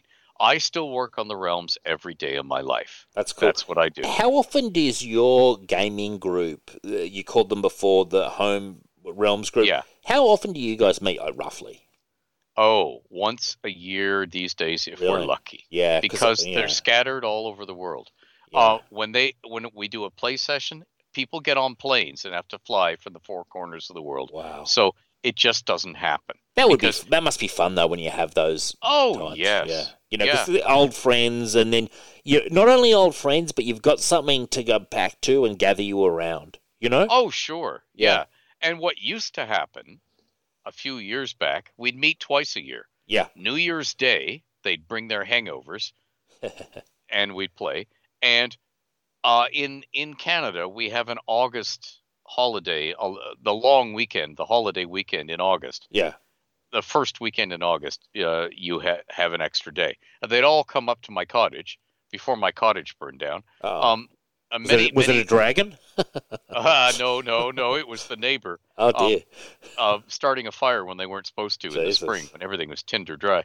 And and yeah, but a lot of lot of Canadians have a hut in the woods, Right. you know, in the in the forest Yeah, yeah. that you go to to get away from the Like city. a shack kind of thing. Like, yeah, yeah, yeah. exactly. Yeah. And I had two of them uh, facing each other across the same property, and one of them um, was sort of like a, a miniature old home, and that's where my wife stayed. Right. And the other one was a an unfinished workshop, and that became our gaming den. And we would meet for a weekend, and we'd intensively play the realms for one day, and then we'd play those silly Gene games I told you about, something and other different. games. Yeah. Something Yeah. different. Yeah.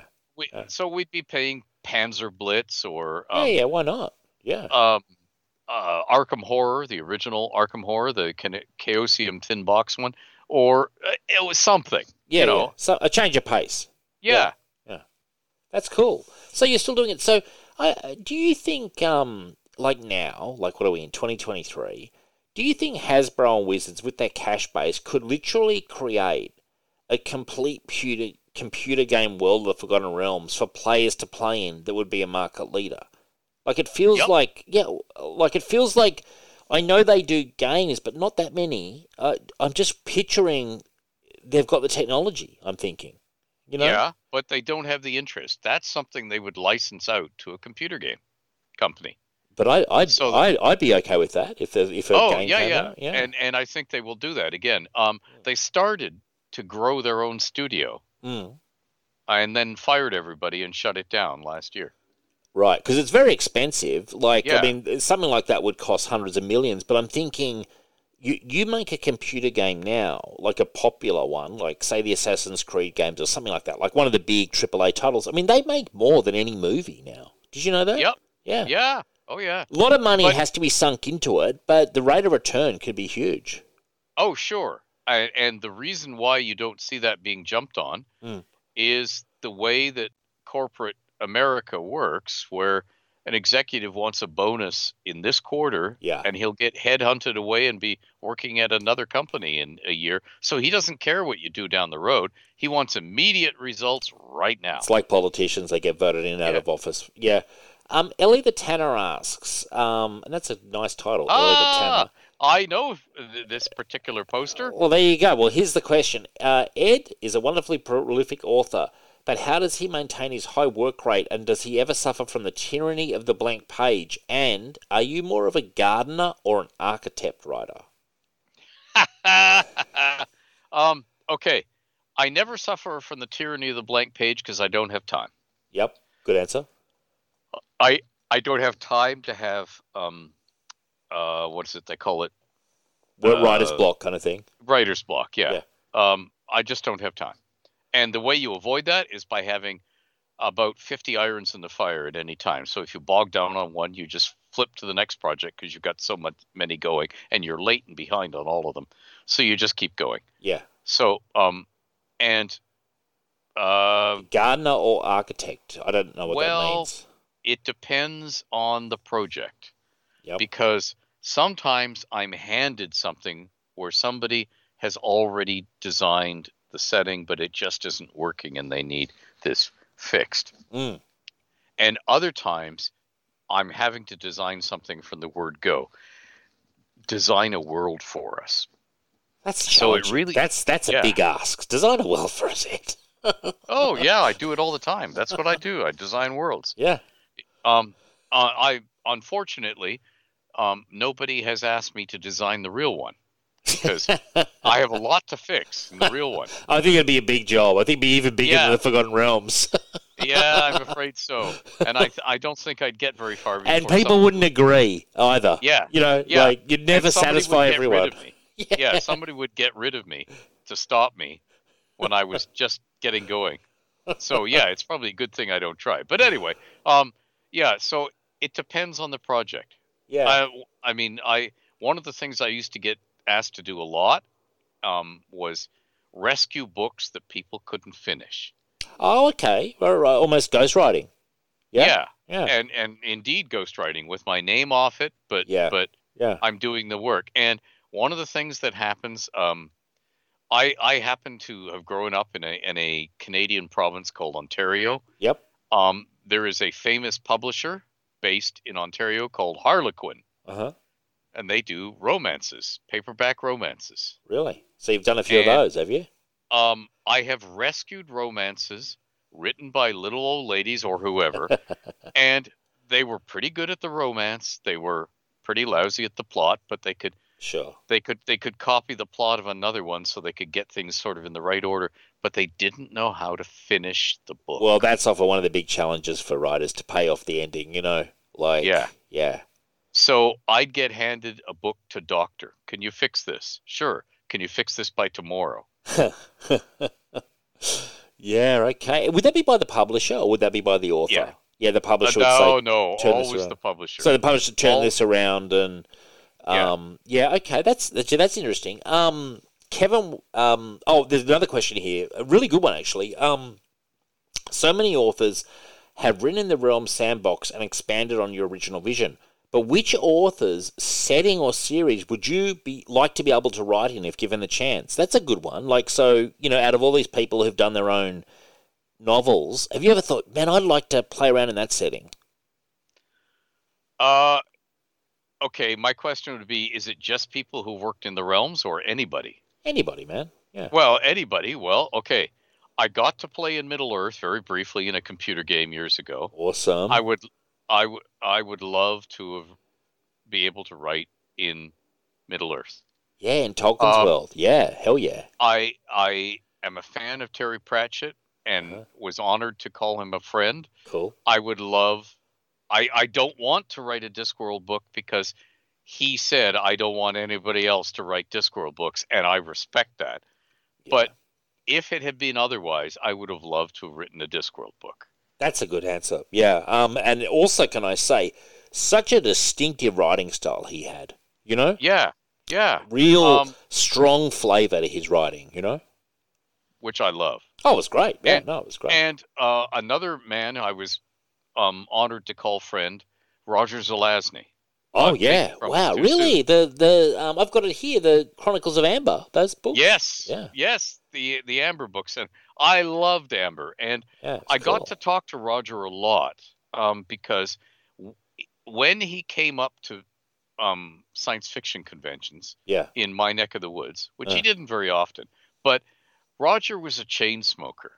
Was I he? am Yeah. not a smoker. No. But um, he was a chain smoker when it was starting to become unfashionable to be a chain smoker, Love it. meaning that people who didn't smoke could smell that you were a smoker Sure.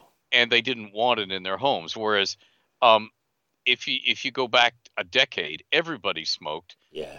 everybody smelled it, and therefore you never got pushback Yeah. from Yeah. non-smokers. yeah. They were just used to it. But what Roger would do if if he'd go to a house party, so we're talking going to somebody's house Mm. and everybody's standing around talking science fiction and fantasy Sure. and drinking beer and smoking, and and he'd say because he was a nice man, he would say, "Is it okay if I smoke in here?" And the and the hostess would usually say, "I'm I'm sorry, but no, we have a Uh, young child with asthma yeah, or yeah, whatever." Yeah. and he'd say, "Oh," and so he'd go upstairs to one of the bedrooms, and he'd slide open one of their windows, and climb out onto the roof. Wow. Really. And this is the very thing. If you read his novel Doorways in the Sand, Uh huh. at the beginning of Doorways in the Sand, the main character is climbing around the roof of the uh, university campus that he's per- uh, being darn sure not to graduate from because he go he keeps on being able to take money out of his uh, uncle's. His uncle's been frozen cryogenically. Right. Um, oh, I and get it. he's- And he's taking uh, cash out. Yeah. but he can take money out as long as he's enrolled as a student because his uncle wanted him to get I an see, education. I see. So he's turned it into a drone. He's never going to graduate. and there's a guy in the university who's an administrator who's made it his life's work to force this guy to graduate by running him out of majors and minors he can take as a syllabus. So for the year. Anyway, um, Roger would climb out on the roof and lie there looking at the stars and smoke right. so he, it could still talk through the window to people and not smoke up these people's houses. Real So would- character. Real character, man. Yeah, Yeah. and I would I would climb out on the roof beside him and talk to him. I was That's a cool. much younger kid, a Yeah. teenager, dorky teenager. He was like a megastar in fantasy, wasn't he? Like He was. big, yeah. fantasy and science fiction. He'd won Yeah. all these Hugo and Nebula awards. He was a, a great stylist. People were really interested in what he was doing. Yeah. Now, I was really interested in what he was doing, but I'd read all the same stuff. yeah, We had a lot in common to talk about, yeah, and he was delighted to find a young kid yeah, who had read all the stuff because the one thing about a young kid, the young kid, unless the young kid is totally insufferable, sure. the young kid is not is not going to overshadow you. They're not trying to get their point into the argument. Yeah. They're not trying to show off. Yeah. They're just trying to hang out with you and hang on your every word. And he could see that. So instead of being, you know, eh, he could relax and just talk. Mm. And then he could start talking about things that he was thinking of writing about, knowing that I wasn't going to spill the beans. I wasn't going to steal his ideas. He could talk them through. He could kind of he start- relax a little bit. Yeah. Yeah, And then after this had happened at a couple conventions, if he saw me, because I would always line up to get the latest Amber novel signed. Yeah. The Oh, first one I got signed by him was um, my dad's copy, but Mm. I never got it signed. And we all got a fragment of an Amber story out of it that's been published Mm. because he opened the book that I was pushing forward for him to sign. Mm. And I stupidly had opened it to a bit where I'd written my own one or two lines of Amber. And he stopped and he read them. wow. And he looked up at me and he said, Fiona.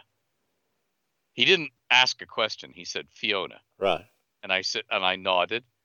And he pondered for a bit. And then he wrote the, the next line underneath it. Wow. So the next convention I brought that book to to be signed, I'd written a sentence under that. Yeah. And he read it and he grinned and he wrote the sentence under that. And we were very slowly over the years writing a story, an Amber story, which I I I gave to people to publish after his death, wow. as it's an unfinished Amber story. That's I'm so not cool, writing- man. Yeah. It's it's just a few lines. It's like a yeah, yeah, but just that you did it with him. I yeah, mean, I mean, I look, I, I, I just know the guy as he was super respected. Look at this: six Hugo awards, three Nebula awards. I know awards on everything, but I mean, he died at fifty-eight. Sadly, I mean, he was, Yeah. and I and I've read the Amber stuff, and I'm like, this is amazing. I only read it a few years ago. Yeah. Oh, it's it's great. But he would see me, Hmm.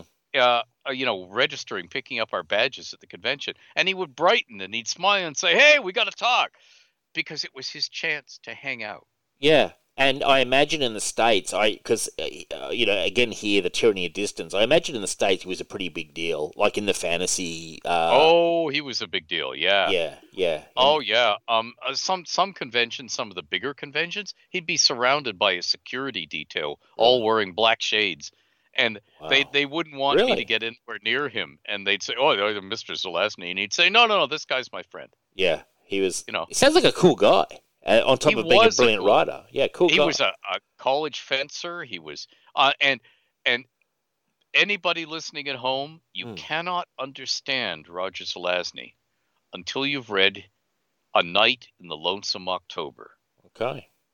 which is a standalone novel he wrote and and try and get the original paperback with the gahan wilson um, creepy um, cartoon illustrations um, it is a novel set just outside london in which the great detective makes an appearance and jack the ripper is in it Really? and yeah it, what was it called again? Sorry, uh, a night a night n n-i-g-h-t Yeah. night uh, in the lonesome october Okay, man, I'll I'll I'll I'll hunt that down. I, well, it's it's so cool that you had these interactions with some of these real legends. Like, um, that's so cool. Um, moving away from him for a second, and I do recommend people to check out Roger Zelazny's work because he was an amazing writer.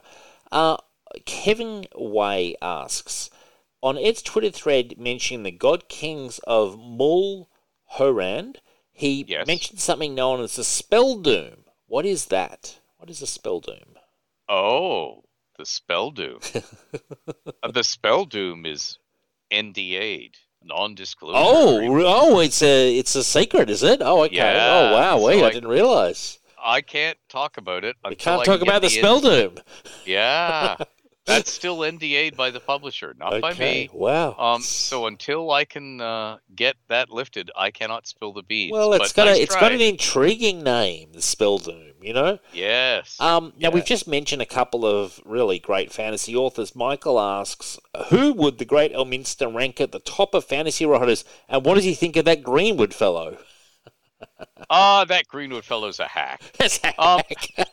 Uh, okay, I have never considered myself a very good writer. oh, I yeah, I am learning as I go. Yeah. Okay. done a good and- job. Uh, yeah, but I I'm not. Uh, Harlan Ellison once was talking about uh Fritz Leiber, Yep. and he said, "A writer that we are not fit to carry the pencil case of." and that's how I feel Sure. about most of those writers. I was lucky enough. Uh, I have a fellow Canadian who's my age, Mhm. Guy Kay, Guy Gabriel Kay. Oh, I am- some brilliant I am- books. Yeah. Yeah, I Yeah. am in awe of that man's talent. Very good writer. I can never hope to emulate it. I am a fan. Beautiful writing as well. I mean, I Yeah. read them years ago, but I remember he was a beautiful stylist on top of a great Yeah. world world creator. Yeah, and he helped Christopher Tolkien Did assemble those books of Tolkien's notes, I did not know that. which is why wow. Yeah, that, that's why the Fionavar tapestry, the first trilogy, reads like a collision of um, Stonehenge, U of T students, King Arthur, and um, very much Tolkien, Yeah. because that's where he learned. And each book he's written since then has moved farther and farther away from that. It's but, yeah, they are yeah, very interesting. Brilliant books, but Yeah.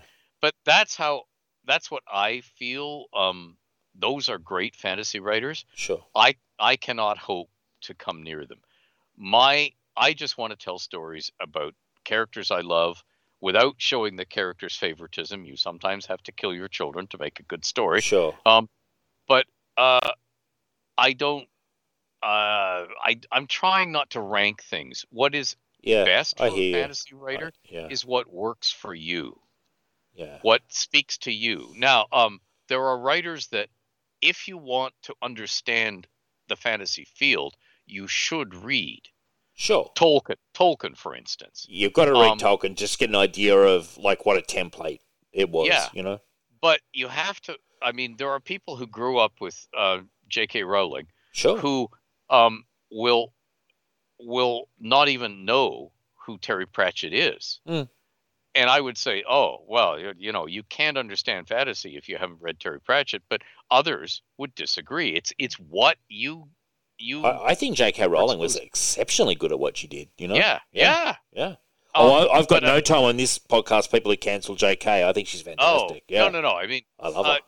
and and that's that's something else. If uh, No, that- I dude, that's say- no, you're talking about the writing, though. Yeah. Yeah. Yeah. what I would say to all those people, one of the things you have to learn as you grow up Hmm. is to separate the writer from the writing. A hundred percent. Yeah. You you have to because if you cancel people or I'm not even going to open that and look at it Yeah. because You're missing out. you are Yeah. missing out on all of the world's great literature because most of the stuff that is seminal that is important was written by people in another time and a place and Mhm. what they believed you might find totally abhorrent just Sure. because it's from another time and place Uh, yeah. And- yeah. and you can't blame them for holding those views because they thought those views were right Oh man, it's it's. I mean, agreed. It's like people who say we should be censoring um, Mark Twain or Roald Dahl. It's Sure. like, Oh, I- yeah. I'm like, forget about it. I, I, you're so silly. You're missing the point. You know what I mean? Yeah. Like Mark Twain Yeah. wasn't writing as a racist, guys. I'm sorry. yeah you know, like, exactly and if you don't Yeah. get, dude, one day I read that they wanted to censor um, uh, To Kill a Mockingbird. And I was Yes, like, really? Like, Yeah, you, are picking yeah. To Kill a Mockingbird as the book you want to censor? I, I don't. Yeah. I don't think you've read the book. Oh, yeah. Well, I I I once had a because I work in public libraries. Mm. Um, I once had a a gentleman, an elderly gentleman who just emigrated to um Canada you know, Mm. when Iran and Iraq were having their problems, Sure. like for the people in the streets, and uh, he wanted us to withdraw a book from the library that had a postage stamp sized black and white photograph of the Hagia Sophia. Mm.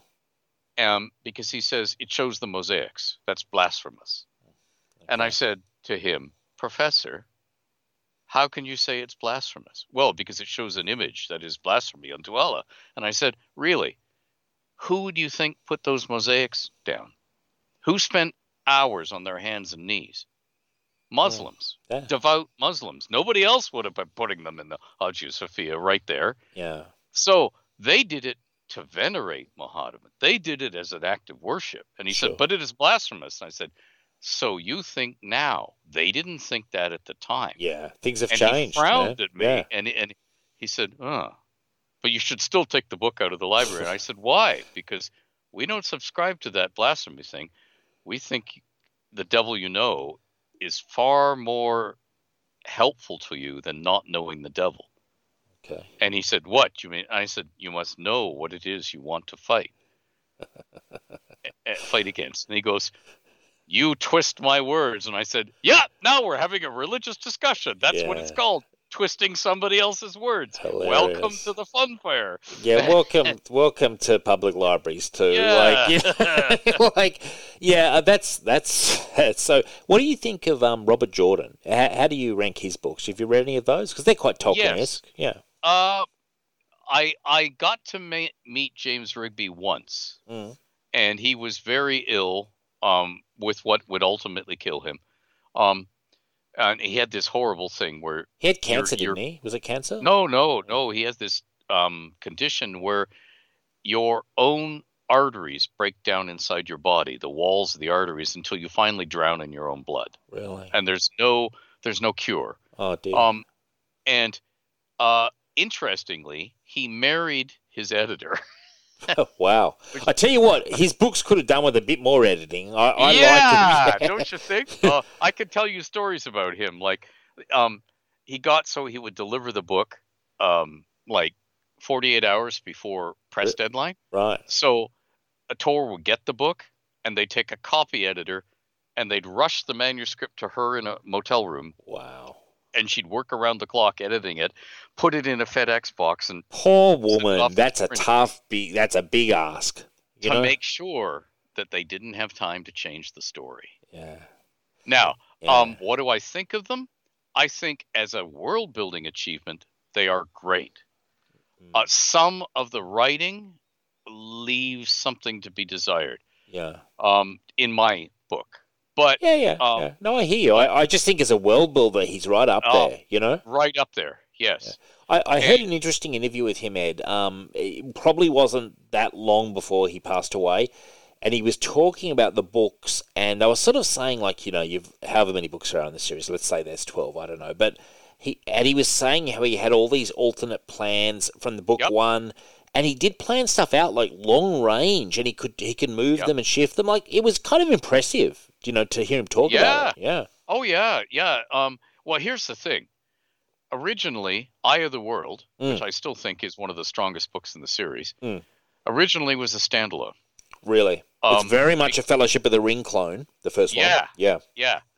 And when it sold, um, Tom said, "Oh yeah, I want more." So he immediately expanded it in his mind into Yeah. a trilogy, right.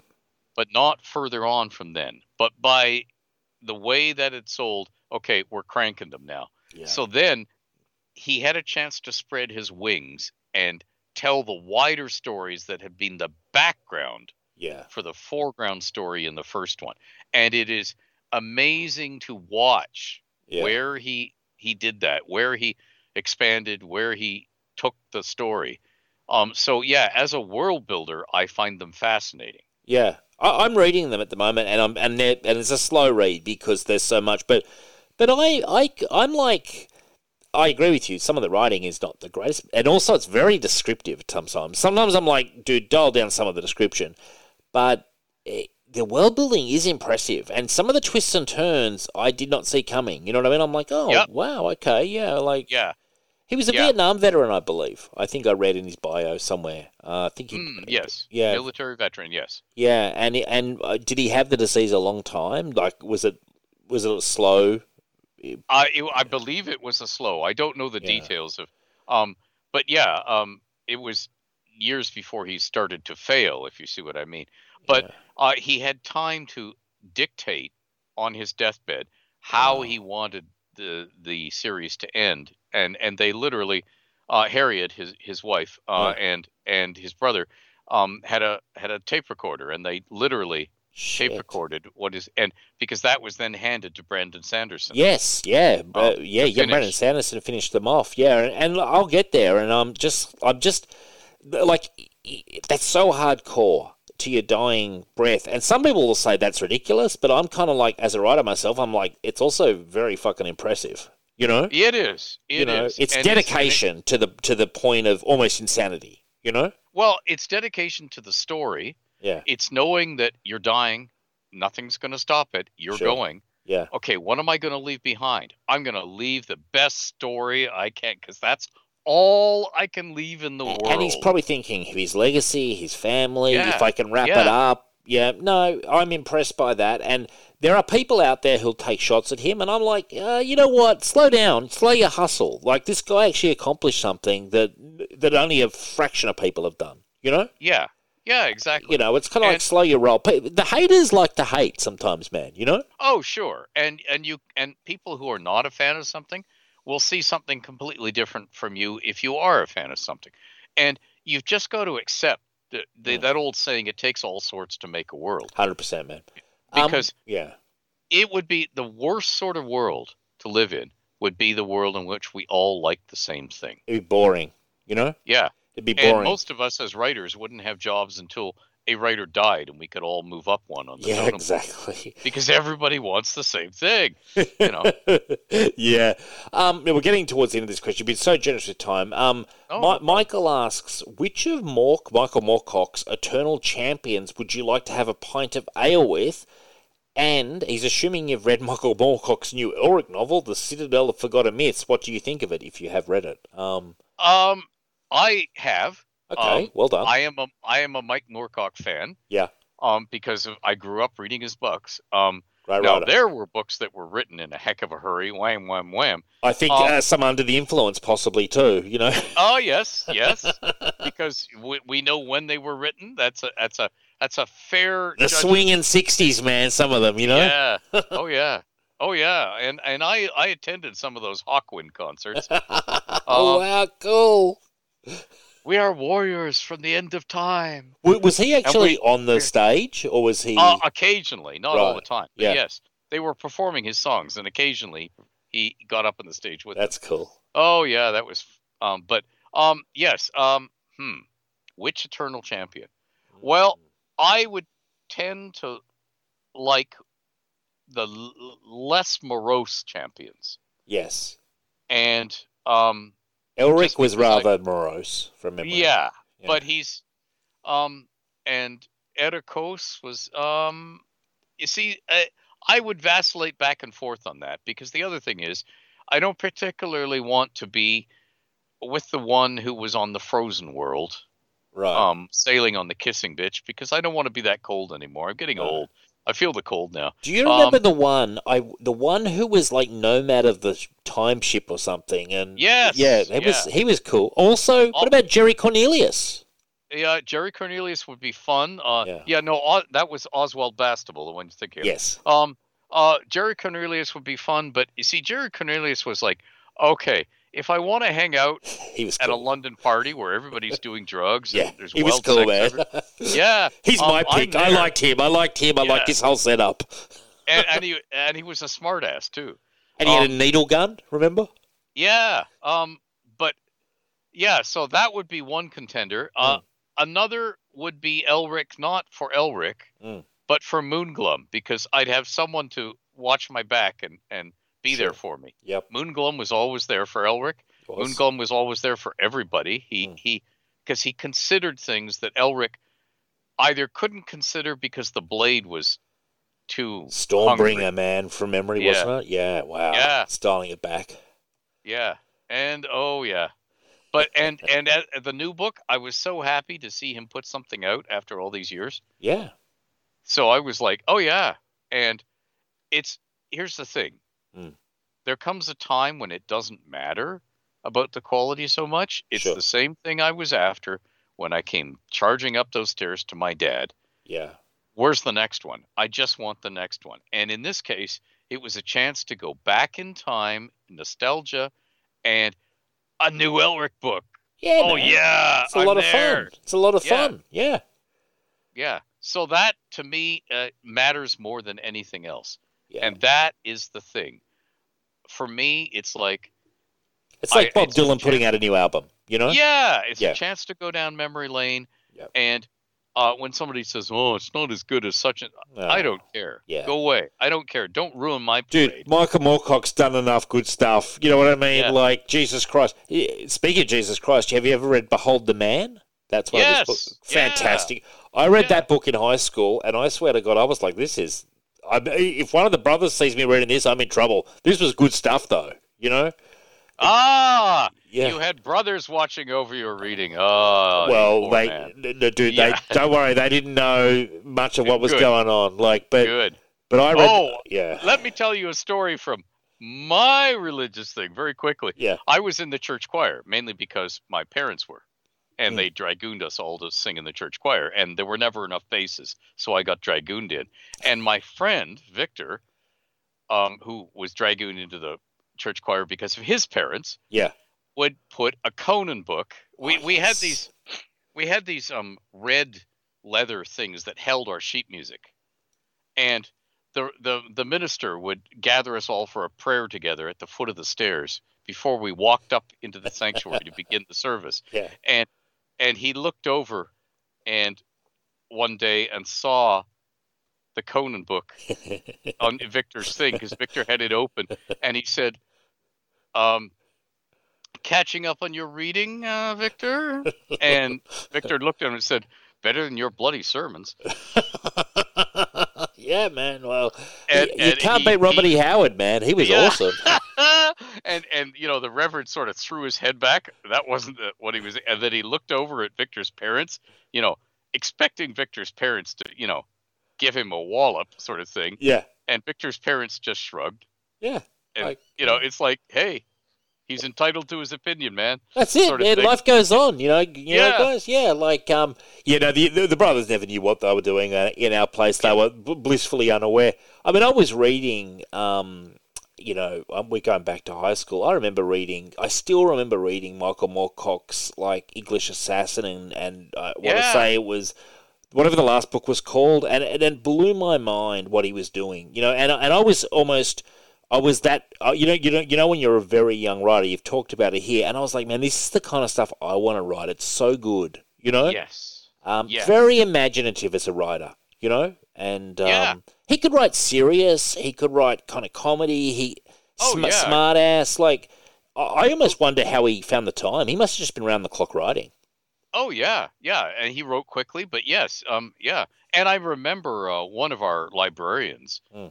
um, well, somebody donated, um, one of the, uh, uh, I think it was the Quest for Tanelorn, yep and and uh, she looked at it and sniffed and said, I, I don't think we need this sort of book in our library, Jesus. and and I said, what? You're turning your back on one of the best pure stylists in the English language? And she looked at me like, "Oh, Ed, here you go championing another of your crazy science fiction fantasy writers again."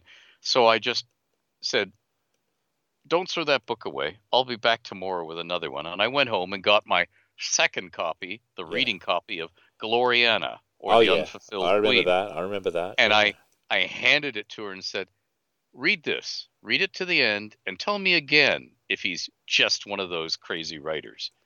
yeah, And she came back a, a week later. It took her a week to read it, and she apologized to me. yeah. She said, "I this was much better than I thought it would be when I started. This this is a great book." yeah She said in a sort of disbelief, "This is a great book." And I said, "And you were going to throw that other one out?" and you know what it's one of many too you know Yeah. Like yeah. he, I mean, yes, you are right. Some of his stuff he slapped out, but I think other stuff he took a bit of time on. You know, um, Oh, sure. ever- and, and he yeah. used to talk about that. He once Yeah. said, "Oh, yeah, I have to write another fur jockstrap novel so I can um write the thing I want to write." You I- know, and and but that's okay. Uh, that is not something to be looked down on. If the writer can feed himself or herself so that the writer gets to write new ones that I get to read tomorrow, I'm for it. Whatever they have to do, I'm for it. Oh, 100%. Dude, at the end of the day, he's got to put food on the table. He's got to pay Yeah. rent. He's got to live his life. You know, may, maybe pay for his weed. Yeah, yeah, maybe pay for his weed. Yeah. Um, in his case, yeah. Um, but yeah, seriously, like, he's got to live his life, man, you know.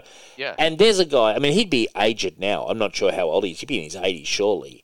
Yep. I know he's got mobility issues and stuff, um, but I always want to say, Signal, we owe Michael Moorcock a debt, you know, because I think he was that one of those guys who sort of bridged the gap between classic fantasy and kind of much more modern take on stuff. Like he challenged a lot of stuff, you know? Oh, sure. Yeah. Yeah, and and you know, to science fiction writers, Hmm. if they know or care at all, I'm not talking about the modern ones because most of the time they don't.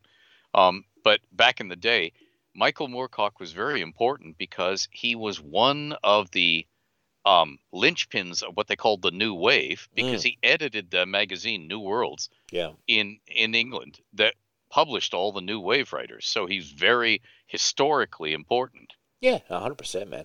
Well, Yeah. dude, I've I've got a I've got a final question here, and it's really more of a statement. It's from Dewey one one two five, and she says, "The one thing I'd like Ed to know is that in 1989, a friend of mine lent me his copy of Spellfire, and it started me on a lifelong love of all things Forgotten Realms. My many many thanks to Mr. Greenwood for the wonderful adventures my friends and family have enjoyed in this amazing playground he envisioned for us." And you know, Ah, man, thank you. yeah.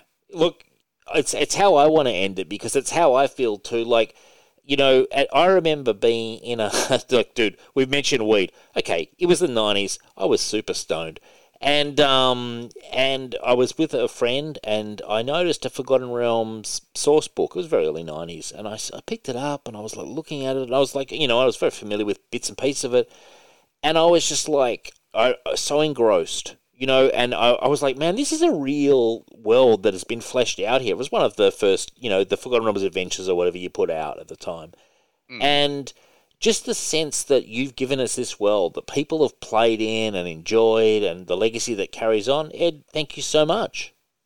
Ah, thank you. Thank you for playing in the realms, reading the realms, loving the realms, because that's what makes it real.